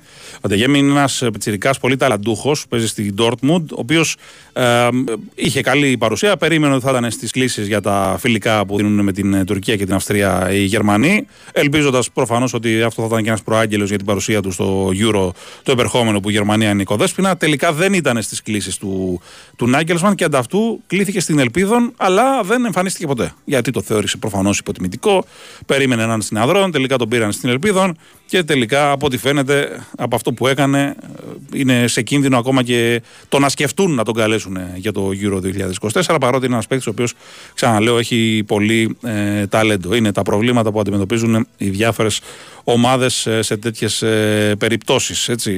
Και γενικά υπάρχουν πολλές τέτοιες ε, ιστορίες. Να πούμε επίσης ε, μια έτσι ενδιαφέρουσα είδηση από το εξωτερικό. Έχει να κάνει με ε, τον Νεϊμάρ, ο οποίος κατηγορείται από την πρώην οικιακή του βοηθό ότι την είχε να δουλεύει χωρίς να είναι δηλωμένη και η κυρία αυτή διεκδικεί 368 χιλιάρικα από τον Νεϊμάρ, ο οποίος θυμίζω αυτό το διάστημα είναι τραυματίας, έχει έναν πολύ σοβαρό τραυματισμό στο γόνατο και θα χάσει όλη τη χρονιά. Έτσι, ο Νεϊμάρ, ο οποίος κατά το παρελθόν ούτε μία ούτε δύο, αλλά άπειρες φορές έχει απασχολήσει με πράγματα εκτός αγωνιστικού χώρου. Δεν αμφιβάλλει κανείς για το ταλέντο του, αλλά προφανώς και είναι ένας παίχτη ο οποίος έχει έτσι λίγο περίεργη προσωπική ε, ζωή και απασχολεί συχνά πυκνά τα μέσα. Δεν λέω ότι είναι σώνη και καλά βάσιμη καταγγελία, αυτό θα το αποφανθεί η δικαιοσύνη, αλλά όπως και να έχει, για να συμβαίνει στο Neymar κατά εξαγολούθηση προφανώς και εκείνος δίνει δικαιώματα με κάποιες συμπεριφορές του λοιπόν από εκεί και πέρα ένας φίλος ρωτάει Πώς θα έβλεπα λέει του χρόνου ένα σενάριο με Μιλουτίνο στο 5 και Παπαγιάννη στο 4. Παπαγιάννης παιδιά στο 4 δεν μπορεί να παίξει. Επειδή βγαίνει και σουτάρει τρίποντα, είναι stretch 5, δεν είναι 4 με τίποτα. Ε, και ο Ιτούδης που το χρησιμοποιεί σε κάποια σχήματα, ας πούμε, με τον Σανλή ή με τον Μότλεϊ, Εντάξει, αυτό γίνεται κατά συνθήκη και για περιορισμένο χρόνο συμμετοχής. Δεν νομίζω ότι θα μπορούσαν δύο παίχτες που είναι πάνω από 2-15, ο ένας 2-15, ο άλλος 2-20, να μοιραστούν τις θέσεις για να είναι ταυτόχρονα στο παρκή. Και μιλάμε για μπάσκετ του 2050, ας πούμε. Τώρα όμως είμαστε στο 23 ακόμα και νομίζω δεν γίνεται. Επιπλέον να πούμε ότι ο Παπαγιάννης έχει συμβόλαιο μεν με τη Φενέρ, αλλά έχει ε, ουσιαστικά κλειστό είναι μόνο για φέτος. Το καλοκαίρι μπορεί, αν θέλει, να αποχωρήσει. Αυτό το λέω γιατί υποθέτω ότι δεν θα μου κάνει έκπληξη να ενδιαφερθεί να το ξαναπάρει ο Παναθανικό. Δεν θα μου κάνει έκπληξη να ενδιαφερθεί να το πάρει και ο Ολυμπιακός. Έτσι, με την ένδυα που υπάρχει σε καλούς Έλληνες παίκτες, ο Παπαγιάννης που κάνει πολύ καλή χρονιά φέτος ως τώρα, σε μια ομάδα που έχει playmaker και μπορεί να τον αξιοποιήσει κτλ. κτλ ε, δεν θα μου κάνει καθόλου αίσθηση και ο ίδιος να ε, επιστρέψει στην, ε, στην Ελλάδα. Αν και μια χαρά περνάει εκεί, μια χαρά πληρώνεται εκεί. Καλή είναι και η Φενέρος τώρα φέτος, παρότι έχει προβλήματα. Χθες, ας πούμε, έπαιξε με πολλές απουσίες και έχασε εύκολα από τον Ερυθρό Αστέρα, αλλά δεν είναι κριτήριο αυτό το μάτς γιατί παρατάχθηκε με πάρα πολλές ελλείψεις. Θα δούμε. Λοιπόν, ένας τελικός λέει φέτος ο φίλος λέει Παναθανικό Παρτιζάν λέει μια μάχη Αταμάνο Μπράντοβιτς με δύο διαφορετικές σχολές λέει να τα απολαύσουμε. Εντάξει, αυτό είναι λίγο μακρινό βέβαια το σενάριο. Ε, αλλά ποτέ δεν ξέρεις. Διαφορετικές σχολές, ναι, έχουν κάποιες διαφορές, έχουν και κάποιες ομοιότητες βέβαια και, και οι δυο τους.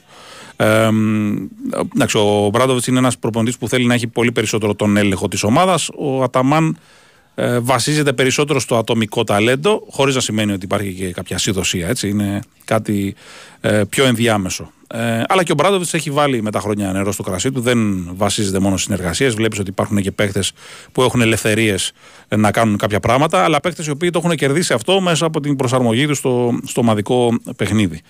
Ε, και συμβαίνει κάτι ε, τέτοιο. Ε, λοιπόν, από εκεί και πέρα να πούμε, βλέπω εδώ ε, στην ροή στο ε, sportfm.gr ότι ο πρώην παίχτη, αν το θυμάστε, προφανώς θα το θυμάστε, του Πανιωνίου, ο Μπόσκο Μπάλαμπαν, καταδικάστηκε λέει, σε, σε ποινή φυλάκισης ενός έτους, καθώς λέει δεν έχει πληρώσει διατροφή στην πρώην σύζυγό του εδώ και έξι χρόνια. Και έφαγε αυτή την ποινή φυλάκισης ενός χρόνου. Ε, συνολική οφειλή ξεπερνούσε τα 80.000 ευρώ. Ο Μπάλαμπαν, αν θυμάστε, ένας Κροάτης επιθετικός, ο οποίος είχε περάσει από τον Πανιόνιο με ένα καλό έτσι, βιογραφικό, χωρίς να κάνει κάτι φοβερό και τρομερό στο πέρασμά του από τα δικά μας ε, μέρη. Μιας και λέμε για τα δικά μας μέρη, να πούμε και κάτι άλλο που έχει ενδιαφέρον σήμερα. Έχει, έχει έρθει από τη Γερμανία αυτή η είδηση. Εντάξει, προφανώς θα το ακούσατε, αλλά πέρασε λίγο στα ψηλά. Έχει να κάνει με την ε, απόλυση, με τη λύση της συνεργασίας μετά από πέντε χρόνια που είχε η Ουνιόν Βερολίνου με τον ε, προπονητή της, με τον ε, ε Φίσερ. Και αυτός που αναλαμβάνει να κάτσει στον πάγκο της ε, ομάδας ε, μέχρι νεοτέρας, γιατί αναζητείται ένας μόνιμος ε, αντικαταστάτης, είναι ο Μάρκο Γκρότε. Ο Μάρκο Γκρότε, αν θυμάστε, είχε περάσει ε, το 22 στις αρχές, Γενάρη-Φλεβάρη, από τον Απόλλωνα Σμύρινης, προπονητής του. Έκατσε ούτε ένα μήνα, πέντε μάτς, μία ισοπαλία, τέσσερις ήττες, 0-7 γκολ. Και αυτός τώρα ανέλαβε υπηρεσιακό, τον ανεβάσαν, ήταν στην ομάδα που, ε, των νέων, την Under 19 που παίζει στο Youth League της Union Βερολίνου και έγινε αυτός τώρα προσωρινά ο προπονητής της Ουνιών ε, Βερολίνου. Έτσι. Αυτό από τα παράδοξα της ε, επικαιρότητας, αλλά εντάξει, προσωρινός είναι, δεν είναι μόνιμος. Ε, Συνεπώς, ε, υποθέτω ότι σχετικά σύντομα θα υπάρξει κάποια μόνιμη λύση για τον. Ένας φίλος εδώ λέει: Αλλά Σακί Λονίλ για τις δύο τελενίδι. Δηλαδή μου λες τώρα μπρος γκρεμό ωρέμα. Αυτοί οι δύο πάνε. Έτσι. Ήταν λίγο χειρότερος και κάποιες περιόδους λεσματικό. Έτσι. Αλλά όπως και να έχει, είναι δίλημα το οποίο είναι, ξέρεις. Πώς θες να, να πεθάνεις, ας πούμε. Είναι το, το δίλημα. Όχι αν θες να ζήσεις, κάπως έτσι. Ε, λοιπόν. Ε, ε, πολλά λεφτά ένας φίλος για τον Neymar αν φέρουν τρέλα. Εντάξει, δεν ξέρω. αν- Δεν είναι το πώς διαχειρίζεσαι, δεν είναι μόνο η τρέλα. Υπάρχουν και άνθρωποι που έχουν βγάλει πολλά λεφτά. Μια χαρά τα έχουν τα μυαλά τους στο, στο κεφάλι τους. Και δεν το λέω για τον Neymar για την προκειμένη περίπτωση. Μιλάω για πολλά περιστατικά. Αυτό το παιδί η αλήθεια είναι ότι ούτε την μπάλα έπαιξε που θα μπορούσε και ο- ε, νομίζω ότι και με την προσωπική του ζωή και τις επιλογές του και διάφορα άλλα θέματα ας πούμε απασχόλησε πολύ περισσότερο από ό,τι ε, θα έπρεπε. Λοιπόν, ε, μ, ε, από εκεί και πέρα να πούμε ότι ε, υπάρχει μια μεταγραφή που σαν όνομα ας πούμε της κάνει μια αίσθηση ε, στην ε, Α2 την Elite League όπως ε, λέγεται εδώ και ε, από πέρσι ουσιαστικά από την περασμένη σεζόν ε, με την μεταγραφή ενός παίχτη που λέγεται Μακίσικ έτσι Μακίσικ πήρε παίχτη ο Μίλωνας όχι το Σαγκίλ προφανώς ούτε κάποιον συγγενή του αλλά έτσι ονομάζεται ο παίχτης που, που απέκτησε η, η ομάδα η, η συγκεκριμένη για την ε, προσεχή σεζόν. Ε, λοιπόν, ε, πολλά τα μηνυματάκια σας, να απαντήσουμε σε όσα περισσότερα μπορούμε στον χρόνο που έχουμε. Έχουμε ακόμα ένα 40 λεπτάκι στη διάθεσή μας. Ε, λοιπόν, ένας φίλος εδώ λέει για την Τζεσεκά επιμένει αν θα επιστρέψει στην Ευρωλίγκα. Εντάξει, αυτό είναι ένα θέμα που ε, είναι υποσυζήτηση, έχει συζητηθεί, ε, αλλά η αλήθεια είναι ότι το θέμα είναι ότι περισσότερο κλωτσούν, κλωτσούν οι ομάδες που ούτως ή άλλως οι ομάδες είναι η Ευρωλίγκα. Ε, ο πόλεμος μπορεί να μην το βλέπουμε καθημερινά στι ειδήσεις, αλλά ε, μπορεί ας πούμε, να μην είναι τόσο έντονος όσο ήταν το πρώτο διάστημα, αλλά συνεχίζεται. Υπάρχουν άνθρωποι που είναι στο μέτωπο, που πολεμούν. Υπάρχει κίνδυνος για όποιον ταξιδεύει προς Ουκρανία έτσι, ή προς Ρωσία ενδεχομένως. Ε, Επομένως, εκεί κολλάει όλο το, το πρόβλημα. Εκεί κολλάει όλο το πράγμα. Και αντίστοιχα το ίδιο συμβαίνει και με το Ισραήλ. Έτσι, γι' αυτό και ε, γίνονται αυτά που γίνονται με την, ε, τη Μακάμπη. Έτσι. Ε, έχει λίγο έτσι ε, αλλοιωθεί η εικόνα της διοργάνωσης με τις συγκεκριμένες ε, καταστάσεις. Λοιπόν, ο φίλος λέει: Αν οι Clippers θα γίνουν η πρώτη ομάδα που θα μείνει εκτός playoffs έχοντας στο roster τέσσερις μελλοντικούς Hall of Famers. Ναι, δεν αποκλείεται καθόλου. Καθότι η ομάδα μια χαρά είχε ξεκινήσει, αρκετά καλά τέλος πάντων, όχι σούπερ αλλά αρκετά καλά, και πήγαν και πήραν το Harden και από τότε έχουν μόνο ήττες. Ε, τι να σου πω, η πολύ κακή επιλογή και αγωνιστικά και ε, δεν ταιριάζουν τα χαρακτηριστικά του με τους υπόλοιπους και ήταν δεδομένο ότι θα τους ανακάτευε περισσότερο παρά θα τους βοηθούσε και η άμυνα μπάζει από παντού. Ε, είναι μια ομάδα λίγο, ξέρεις, θυμίζει λίγο κάτι παλέμαχους που μαζεύονται και παίζουν και λες: Κοίτα, αυτός κάποτε ήξερε να παίζει μπάσκετ ή ποδόσφαιρο, ξέρω εγώ, αλλά πλέον είναι σε μια κατάσταση που δεν είναι καλά. Ούτε ο Λέοναρντ είναι ο παλιός Λέοναρντ με τους τραυματισμούς και όλα αυτά. Και ο Πολ Τζόρτζ, η αλήθεια είναι ότι μετά από εκείνο το σοκαριστικό τραυματισμό που είχε με την Team USA πριν από αρκετά χρόνια, δεν επέστρεψε το ίδιο αποτελεσματικός. Ε, και ο Westbrook είναι ο γνωστός Westbrook με τα πάνω του και με τα κάτω του, με τα καλά του και με τα κακά του. Και ο Harden είναι ο τύπος αυτός, ο οποίος είναι ένας αντίστοιχος μπασκετικός Neymar, θα λέγαμε, μιας και μιλούσαμε πριν για τον Βραζιλιάνο, που όσο ταλέντο διαθέτει, τόσο αντιστρόφως ανάλογο είναι το μυαλό στο κεφάλι του και προτιμά τα πάρτι και προτιμά το καλό φαΐ και προτιμά ε, να παίζει για την πάρτι του πολλές φορές και να γνωρίζει τους συμπαίκτες του που δεν μαρκάρει, που δεν κάνει, που δεν ράνει. Και νομίζω ότι ε, δεν, τα, δεν ε, αδηγεί τον εαυτό του πρωτίστως. Λοιπόν, ε, ένας φίλος λέει, ε, ο Green λέει είναι μεγάλος καραγκιόζης, ωραίος. Μην βρεις τον καραγκιόζη όταν το λες με τον Green, ε, φίλε. Ε, Είναι λαϊκός ήρωας ο καραγκιόζης. Και ο Γκομπέρ πήγε να χωρίσει, λέει και έκανε τα δικά του, λέει τουλάχιστον 10 ματσάκια όξο. Εντάξει, ο Γκομπέρ πήγε να χωρίσει, πήγε λίγο άγαρμπα, αλλά ο άλλος φίλε τον έπιασε κεφαλοκλείδωμα. Δηλαδή υπάρχουν και διαβαθμίσεις στην, ε, στην καφρίλα. Ε, ο κεφαλάς πότε θα επιστρέψει στην εκπομπή; Εντάξει, για μια αγωνιστική έλλειψη ο κεφαλάς. Ο άνθρωπος είχε ρεπό την περασμένη εβδομάδα. Κανονικά από αυτή την Κυριακή μαζί πάλι. Χάρντεν ή Τζόκερ ο μεγαλύτερος κλόουν. Ε, αν είναι στο Γιώκητς, φίλε, σε επαναφέρω στην τάξη. Ντροπή και έσχος να λες τον Γιώκητς. Αν λες τον Τζόκερ τον κανονικό, τον ήρωα της ε, DC, να το δεχτώ. Αλλά ο Χάρντεν νομίζω ότι το παίρνει το βραβείο σπίτι του. Δεν υπάρχει θέμα κανένα. Γιατί δεν παίζει, λέει, στα τελευταία παιχνίδια ο Λίλαρντ. Στο τελευταίο έπαιξε και τα σπασε. Είχε 3 στα 17. Είχε ένα θεματάκι στη γάμπα, αν δεν κάνω λάθος. Είναι ένας παίκτης που βγάζει τραυματισμούς. Θέλει μια ειδική διαχείριση. Δεν μπορεί να παίζει συνεχόμενα παιχνίδια. Ακόμα δεν έχει προσαρμοστεί. Εγώ έχω τις επιφυλάξεις μου αν λειτουργεί αυτό το πράγμα αμυντικά. Γιατί επιθετικά μπορεί όταν ρολάρει το πράγμα να γίνει ασυναγώνιστο. Αλλά υπάρχει και η άμυνα. Δεν είναι μόνο η επίθεση στο μπάσκετ.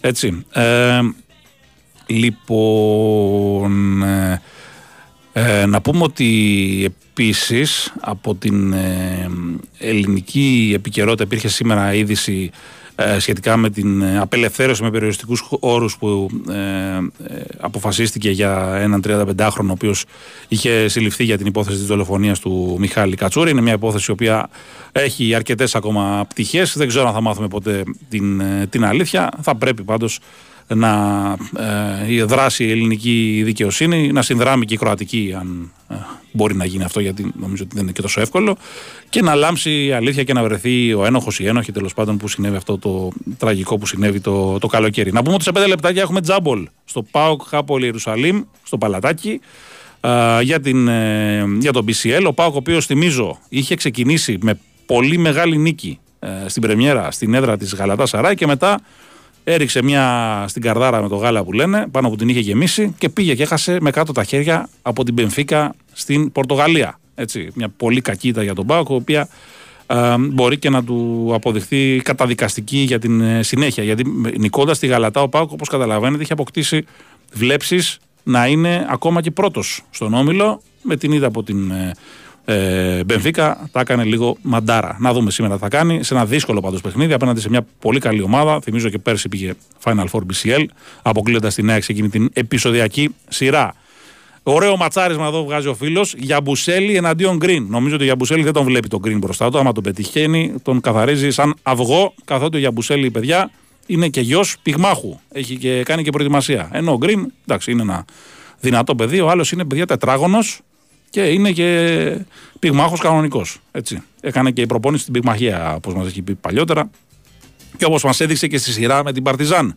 Γι' αυτό και τιμωρήθηκε με κάποια παιχνιδάκια στην ε, συνέχεια. Ε, λοιπόν, να πούμε, ότι, ε, να πούμε και το πρόγραμμα της Ευρωλίγκας για αύριο και μεθαύριο, γιατί πολλοί έτσι ρωτάτε και ψάχνεστε να δείτε τι έχει το μενού. Έχει ωραία παιχνιδάκια. Έχει ε, ξέχωρα από το Ολυμπιακός Ερυθρός Αστέρα της 9 και 4 που προφανώς κεντρίζει τα ελληνικά βλέμματα, έχει άλλα τρία πολύ πολύ καλά παιχνίδια. Μακάμπι Φενέρ, που θα γίνει και αυτό στο Βελιγράδι, στη Χαλαπιονίρ, ε, στις 9 και 5 αυτό το μάτς. 9 και μισή έχει Αρμάνι Εφές, δύο ομάδες που ε, προ, προσπαθούν να βρουν τον εαυτό τους. Η Εφές πέτυχε μια μεγάλη νίκη στο Μονακό χθες. Και τέλος υπάρχει και το Ρεάλ Μονακό που η Ρεάλ είναι τρένο, αλλά η Μονακό στην καλή της μέρα μπορεί να κερδίσει τους πάντες. Την Παρασκευή στις 8 η ώρα έχουμε Ζαλγκύρης Μπάγκερν.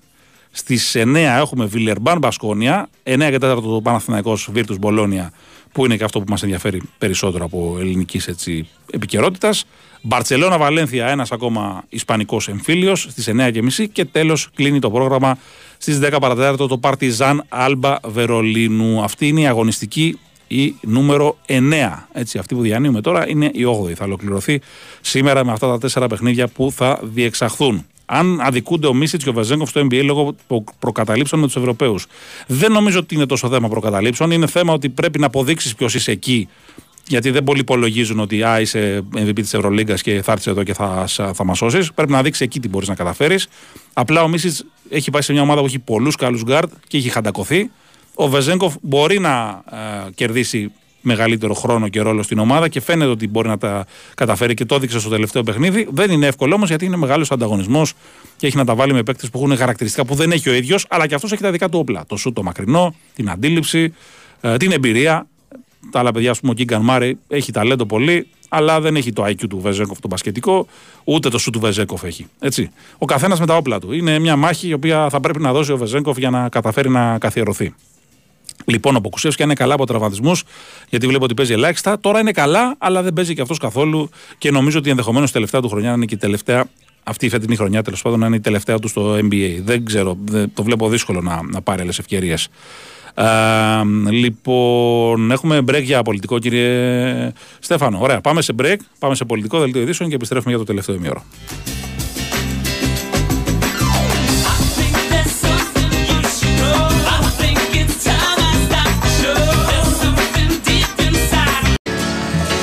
Επιστρέψαμε εδώ, είμαστε Big Wins FM 94,6 για κάτι λιγότερο από 25 λεπτάκια μαζί σας. Να πούμε ότι έχει αρχίσει το παιχνίδι του Πάουκ με τη Χάπολη Ιερουσαλήμ με εξαιρετική εκκίνηση από τον Πάουκ, ο οποίος προηγείται 11-3.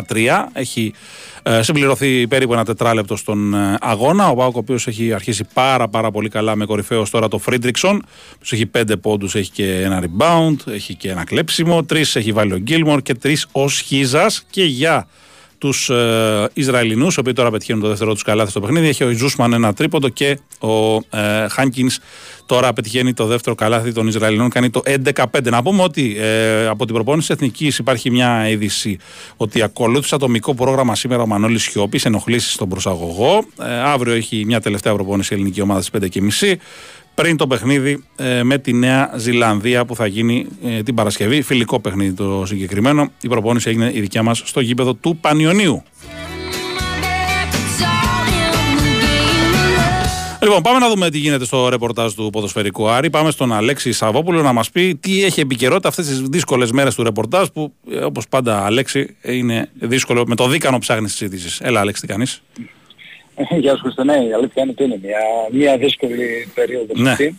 Για όλες τις ομάδες λίγο, λίγο πολύ. Για τον Άρη εντάξει η διακοπή νομίζω ότι είναι ευεργετική γιατί ήταν αρκετοί παίκτες που βρίσκονται ε, στην ε, λίστα των τραυματιών και σιγά σιγά ε, θα βγουν τα ονόματά τους νομίζω από εκεί. Ήδη ο Σαβέρο με το Ζούλ προπονούνται, ο Τελιζήσης μετά την αθροσκόπηση και αυτός επέστρεψε. Ο Πάβησιτς νομίζω ότι αύριο το μεθαύριο το αργότερο θα έχει επιστρέψει και αυτός και σιγά σιγά και ο Φεράρι και ο Ντουμπάτζο και ο Ρουπ α, θα τεθούν ε, ξανά στη, θα μπουν τουλάχιστον στις προπονήσεις και να αποφασίσει ο προπονητής. Θα είναι σε θέση να τους βάλει ξανά στο rotation. Θα ελαχιστοποιηθούν δηλαδή τα, τα προβλήματα, θα μείνουν μόνο οι δύο μακροχρόνια πόντες, δηλαδή ο Μάνου Γκαρθία και ο ε, Βέλεφ, ο οποίος είναι ακόμη στην Ισπανία μετά την επέμβαση στην οποία α, υποβλήθηκε. Άρα ουσιαστικά σχεδόν με γεμάτο πλουστάσιο με τον Παναθηναϊκό, έτσι.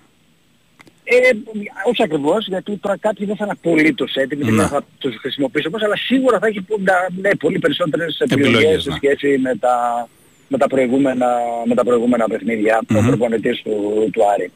Τώρα, σήμερα αυτό που που να σου πω την αλήθεια τις τελευταίες ώρες παίζει, ασχολείται περισσότερο το, το ρεπορτάζ του Άρη με μια τοποθέτηση σε μια τοπική εδώ στο σελίδα του Θόδωρου Καρυπίδης, σύμφωνα με την οποία να κάνει λίγη υπομονή ο κόσμος του Άρη, ε, αναφερόμενος σε αυτές τις εξαγγελίες που είχε κάνει μέσω ραδιοφώνου για ύπαρξη κάποιου συμπέκτη, ε, Αχα.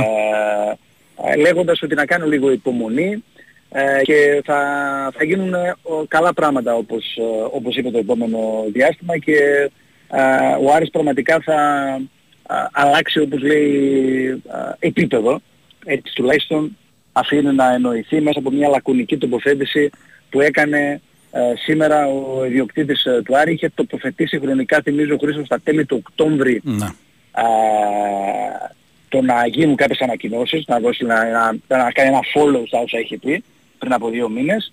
Δεν συνέβη αυτό. Σήμερα έκανε αυτή τη δήλωση, ζήτησε λίγη ακόμη υπομονή. Πράγμα που σημαίνει ότι προφανώς αυτές οι συζητήσεις που κάνει δεν έχουν ε, τελεσφορήσει ακόμη, δεν έχουν φέρει αίσιο αποτέλεσμα. Θεωρεί όμως ο ίδιος ότι σε λίγο καιρό θα είναι σε θέση να κάνει ο, κάποιες ανακοινώσεις. Μιλάμε- Αυτό είναι το οποίο περιμένει προφανώς και ο κόσμος του Άρη, να ακούσει περί τίνος πρόκειται, Ναι, ναι, ναι. τι είναι, τι αφορά, με ποιο τρόπο θα γίνει. Όλα Αυτό, αυτά τα αυτό. ερωτήματα τα οποία Μιλάμε για, και εγώ για δεν μπορώ να συμμέτοχο, δώσω έτσι. απάντηση. Για συμμέτοχο, Έτσι όχι για λέει ο αλλαγή ίδιος. ιδιοκτησίας. Όχι, Η- όχι, όχι. Δεν μιλάμε Ναι. για, για πλειοψηφικό πακέτο μετοχών. Ωραία, μιλάμε ωραία. για ένα ποσοστό προφανώς, από ό,τι αντιλαμβάνομαι, από κάποιον άνθρωπο ο οποίος με τον οποίο μιλάει ε, και, και θέλει να μπει στην, ε, ως, ως ε, συμπέκτη στην, Ναι. στην ΠΑΕΑ. Τώρα με ποιο τρόπο, με ποιο καθεστώς, ε, ποιος είναι, ε, τι θέλει να κάνει και όλα αυτά δεν είμαι σε θέση να τα απαντήσω, ούτε εγώ να σου πω την αλήθεια, Ναι. γιατί είναι ελάχιστες οι πληροφορίες που έχουν ε, Προφανώς, διαρρεύσει. προφανώς.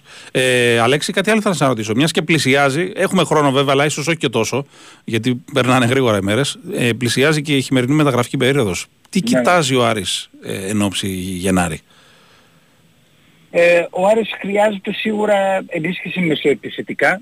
Μμμ. Πρέπει να πάρει και κοιτάει να πάρει ένα παίκτη να πλησιώσει το μωρό στην, στην επίθεση. Κοιτάει ένα παίκτη για τα αριστερά, α, γιατί οι παίκτες που αποκτήθηκαν δεν έχουν ανταποκριθεί και ο Σουλεϊμάνοφ μοιάζει μόνος εκεί στα δεξιά. Να. Είναι δηκτικός στα τελευταία τρία παιχνίδια. Ο μικρός, ο μικρός ο Παναγιώρης παίζει, παίζει από την άλλη πλευρά. Ε, και νομίζω ότι υπάρχει μια σκέψη να αποκτηθεί και ένα εξάρι. Ε, ο Ζουλ παραμένει 2,5 μήνες εκτός τώρα, επέστρεψε, ακόμη δεν είναι 100% έτοιμος. Θέλει να παίξει με πιο αμυντικογενή χαρακτηριστικά Ναι, στο, στο 6 ο, ο Μάντζιος. Με διαφορετικά εν πάση χαρακτηριστικά από αυτά που έχει ο Ζουλ και ο Φερστράετε αντίστοιχα που παίζουν ε, στην, ίδια, στην ίδια θέση. Και αν θα γίνει κάποια ακόμη κίνηση θα εξαρτηθεί ενδεχομένως από την κατάσταση στην οποία θα είναι ο Μάνου, ο Μάνου Γκαρσία Μμμ. ε, το επόμενο διάστημα. Ωραία. Εντάξει, θα το δούμε και στην ε, συνέχεια αυτό. Ε, εντάξει, φαίνεται ότι περιμένουμε εξελίξεις. Νομίζω θα εξαρτηθεί και από τις εξελίξεις τη όποιες και στο ε, θέμα το ιδιοκτησιακό και διαξιό, μετοχικό. Μεταγραφές προανήγγειλε μέσω διαρροής την περασμένη Κυριακή ο ίδιος ο Φόδος Καρυπίδης λέγοντας ότι θα γίνει μια άψη μετοχικού κεφαλαίου, θα μπουν 4 εκατομμύρια ευρώ και αυτά θα πάνε στην ενίσχυση της ομάδας. Ο ίδιος την άνοιξε την κουβέντα Ναι, ναι, ναι. α, την, την περασμένη Κυριακή. Τώρα, αν αυτά τα χρήματα ή έχουν να κάνουν και με το, αυτό που αναφέραμε πριν από λίγο, αν σχετίζονται δηλαδή το ένα με το άλλο, Ναι, αν Ναι, μπει ρευστό είναι- δηλαδή, είναι ναι, προφανώς τώρα, ότι μπορεί να γίνει. Ναι, είναι κάτι που θα μας απαντηθεί το επόμενο, το Ωραία. επόμενο διάστημα. Ωραία, Αλέξη, ευχαριστούμε πολύ. Να είσαι καλά. Να σε καλά. Ευχαριστώ. Λοιπόν, ακούσαμε τον Αλέξη Σαββόπουλο για το ρεπορτάζ του Άρη. Να πούμε ότι η Χάπολη Ιερουσαλήμ το έχει μαζέψει το πράγμα απέναντι στον ε, ΠΑΟΚ. Είναι 14-13 το σκορ. ΠΑΟΚ Χάπολη Ιερουσαλήμ 3 και 10 για το τέλος της πρώτης περίοδου. Ο ΠΑΟΚ θυμίζω προηγήθηκε με 11-3. Α, στην πορεία, βέβαια, οι Ισραηλινοί βρήκαν τους τρόπους να πλησιάσουν με τον Σπίντι Σμιθ να έχει 4 και τον Ζούσμαν να έχει 3 πόντους. Αυτή είναι η πρώτη σκόρερ των Ισραηλινών. Και ενώ ο Άλστον τώρα αποτυγχάνει δύο φορές από κάτω από το καλάθι να σκοράρει. Ο Άλστον, ο οποίος θυμίζω αποκτήθηκε από ομάδα του Ισραήλ ε, Όπως και ο Μπάνκστον του Άρη, παιδιά που φύγαν από το Ισραήλ λόγω της κατάστασης και ήρθαν στη Θεσσαλονίκη για να παίξουν ε, στο ελληνικό πρωτάθλημα και στο BCL και το Eurocup αντίστοιχα. Λοιπόν, ε, ένας φίλος ρωτάει πώς εξηγώ τον όλο και λιγότερο χρόνο συμμετοχής του Μπραζδέκης τώρα που υπάρχει ανάγκη για ανάσες. Ε, κοίτα, ο Μπραζδέκης νομίζω το χρόνο του το χάνει περισσότερο μες βάση της άμυνας, γιατί είναι ο παίκτης ο οποίος δυσκολεύεται περισσότερο να ακολουθήσει τις ε, ε, τις ε, προσαρμογές που γίνονται και όλα αυτά. Ε, στην επίθεση ακόμα δεν έχει βρει το ρυθμό του, ψάχνει ακόμα το ρόλο του, είναι ξεκάθαρο. Αλλά είναι ένας καλός ε, παίκτης που νομίζω πρέπει να του δώσουμε το χρόνο γιατί είναι, δεν είναι 1,5 μήνα στην ομάδα.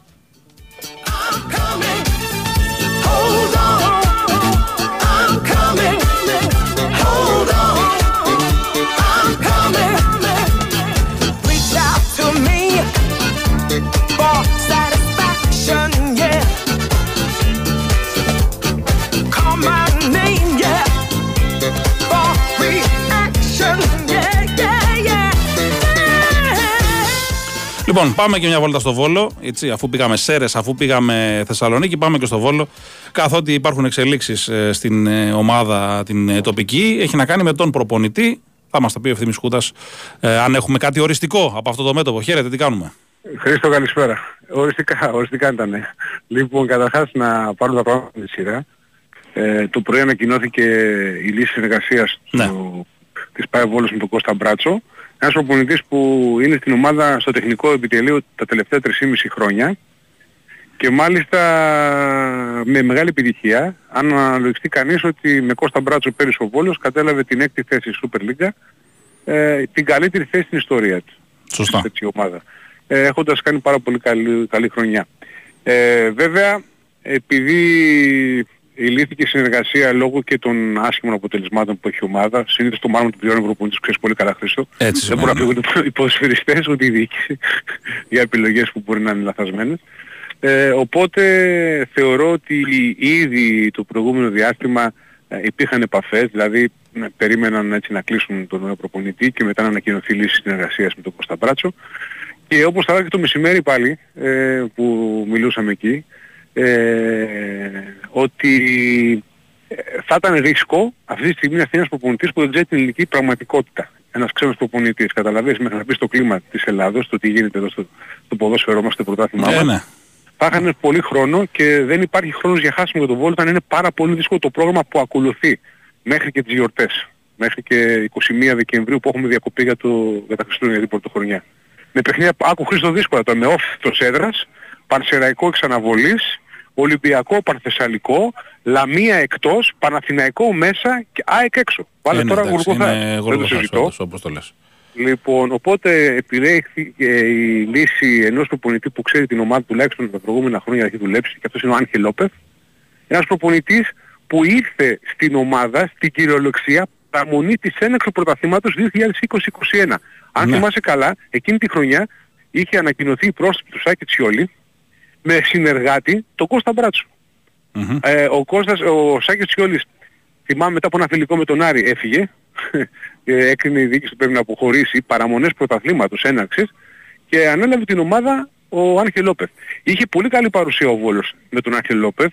Ε, σε 30 παιχνίδια έκανε 9 νίκες, 12 σοπαλίες, 9 ήττες και έφυγε ε, τρεις αγωνιστικές πριν τα play-out, πριν τη λήξη των play-out εκείνης της χώρας, ε, με το Βόλο να έχει εξασφαλίσει με το που ξεκίνησε τα play-out την παραμονή την έχει εξασφαλισμένη, δηλαδή τυπική διαδικασία.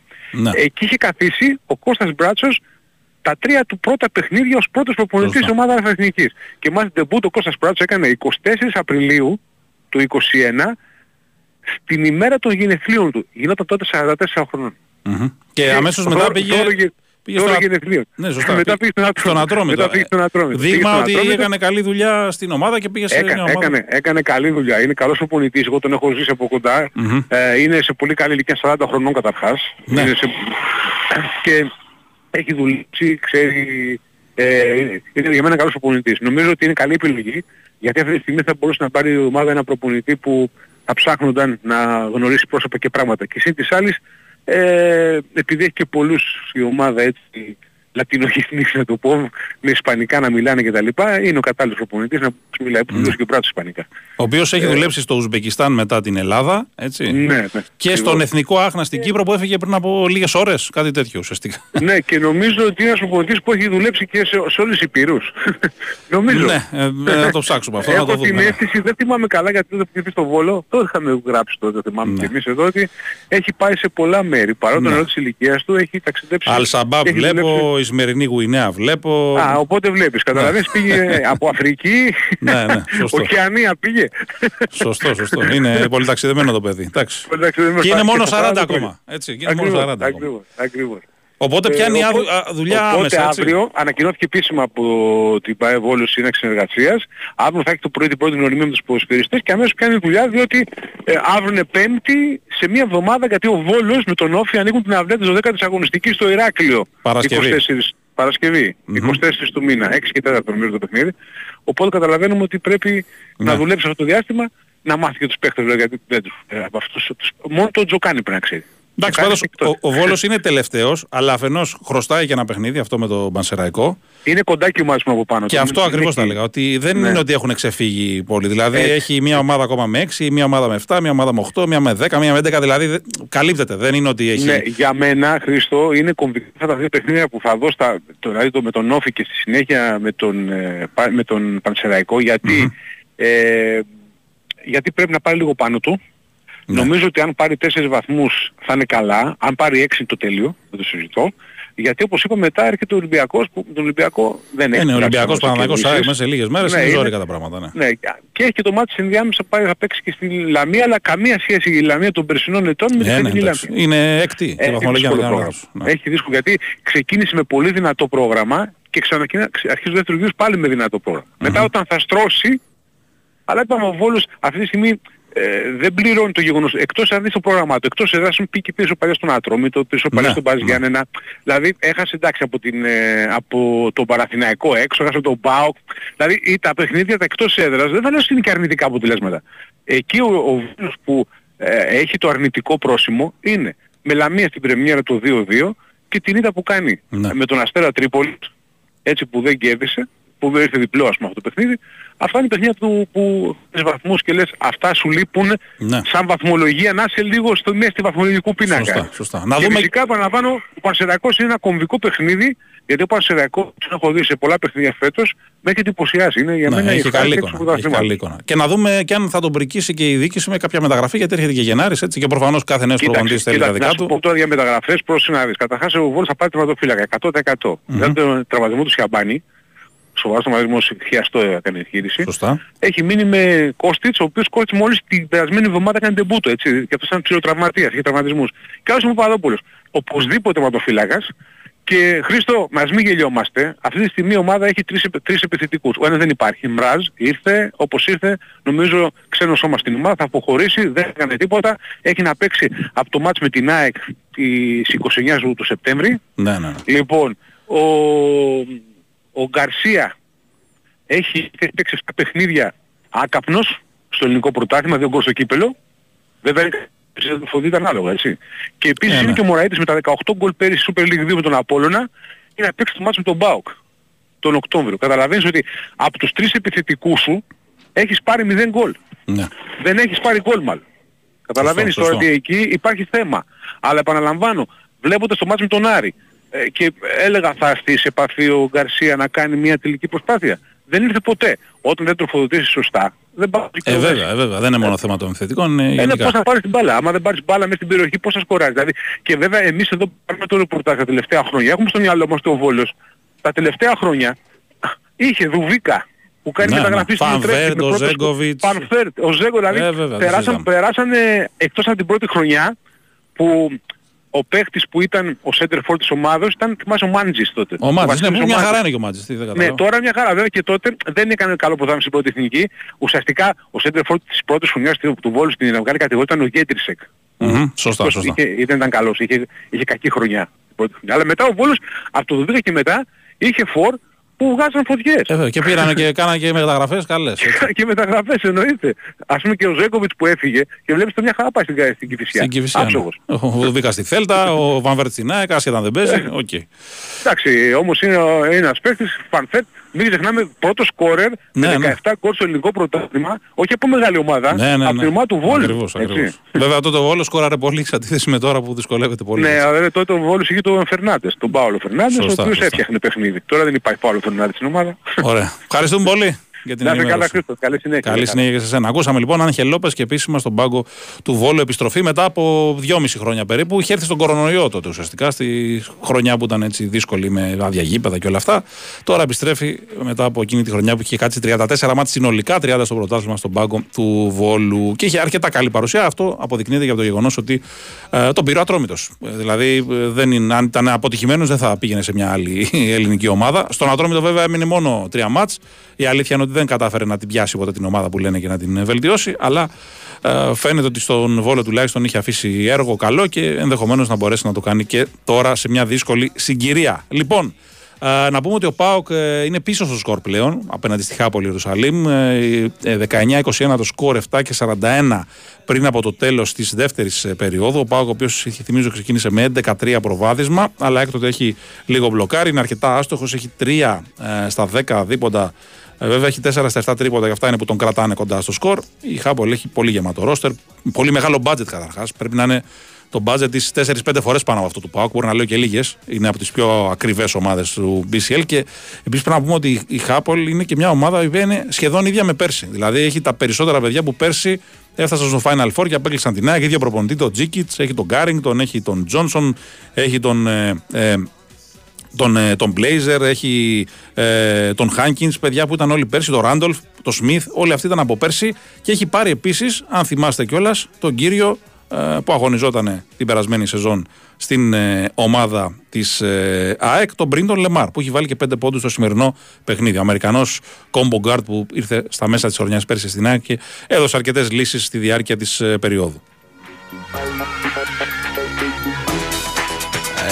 Silence comes back to me, I find myself feeling lonely, standing here on the shores of destiny. I find myself feeling lonely. I had a life to give, many dreams to Λοιπόν, ένας φίλος εδώ γκρινιάζει για τον προπονητή του Ολυμπιακού, τον Γιώργο Μπαρτζόκα. Λέει ότι Στίβι, Στίβι λέει μέχρι τελευταίας ρανίδα υδρότα, λέει τους παίχτες. Εντάξει, τώρα αυτό γίνεται κατά ανάγκη. Δεν ήταν αυτός ο σχεδιασμός. Του έχουν έρθει και πολλές αναποδιέ. Πρέπει να καταλαβαίνουμε και τους προπονητές κάποιες στιγμές.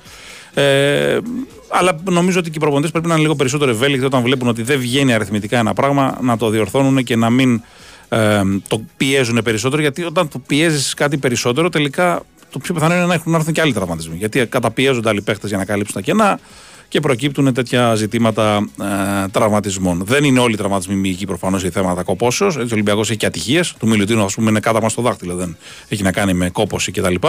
Αλλά όπως και να έχει, ε, χρειάζεται μια διαχείριση και είναι τόσο εξαντλητικό πλέον το πρόγραμμα. Είναι τόσο μεγάλη σεζόν. Μιλάμε για 80 παιχνίδια τα οποία πάνω από τα μισά είναι πλέον φωτιά. Δεν βάζω μόνο τη Ευρωλίγκας, υπάρχουν τα ντέρμπι που είναι πολλά, υπάρχει το κύπελο, υπάρχουν 4-5 ομάδες ελληνικές οι οποίες δεν είναι εύκολο να τις κερδίσεις μέσα έξω. Έτσι, τις αναφέραμε νωρίτερα. ΠΑΟΚ, Άρης, ΑΕΚ, Προμηθέας, ε, Περιστέρι, Win. Είναι ομάδες που θα σου βγάλουν το λάδι και έχει αποδειχτεί ως τώρα στα παιχνίδια των αιωνίων με αυτές. Επομένως, χρειάζεται περισσότερες επιλογές. Κάτι που ενδεχομένως να πρέπει να το σκεφτούν καλύτερα εν ώψη της επόμενης σεζόν. Ο Πάουκ το μάζεψε λίγο το πράγμα με ένα τρίποντο και ένα καλάθι τώρα του Τσαϊρέλη κάνει το 24-25, 6 και 20 πριν το τέλος της περίοδου. Τα μαζεύουμε, κυρία Στέφανε. Έτσι; Ωραία, τα μαζεύουμε κύριε Στέφανε, βάλε και ζαμπόν κύριε Στέφανε και φεύγουμε σιγά σιγά. Ευχαριστούμε τον κύριο Στέφανο εδώ πέρα που δεν είδα να γράφει κανένα σαρδάμ. Μπορεί να μου ξέφυγε πάντως. Να το κάνει, τα κάνει και μου λοχτά, δεν το καταλαβαίνουμε. Ευχαριστούμε, ευχαριστούμε το τρίδημο που ήταν στην ε, οργάνωση της παραγωγής. Κωνσταντίνα Πανούτσου, Βαλεντίνα Νικολακοπούλου, Μαριάννα Καραδίμα. Ακολουθεί το μαγκαζίνο του ε, Bwin Sport FM 4,6. Τάσος Νικολόπουλος, Νίκος Ζέρβας που θα έχουν όλους τους ρεπόρτερ, αλλά θα έχουν και μία ενδιαφέρουσα συνέντευξη Πέτρου Μάνταλου στο Σωτήρι Ταμπάκο. Οπότε μείνετε, έχετε πολλούς και καλούς λόγους να τους ακούσετε, όπως και φυσικά στις 9 και 4 ο Γιώργος Πετρίδης από το ΑΚΑ θα μεταδώσει το Παναθηναϊκός Ζαλγκύρη Κάουνας. Αυτά από εμάς. Θα τα ξαναπούμε εμείς, έτσι, εγώ με εσάς δηλαδή, ε, μεσημέρι Παρασκευής, 12 με 2. Έτσι, πριν το καθιερωμένο ραντεβού της Κυριακής, το 12 με 2 με τον Παναγιώτη Κεφαλά για τον μπάσκετ. Να είστε καλά, καλό υπόλοιπο Τετάρτης, καλή παρακολούθηση των αγώνων μπάσκετ και όχι μόνο.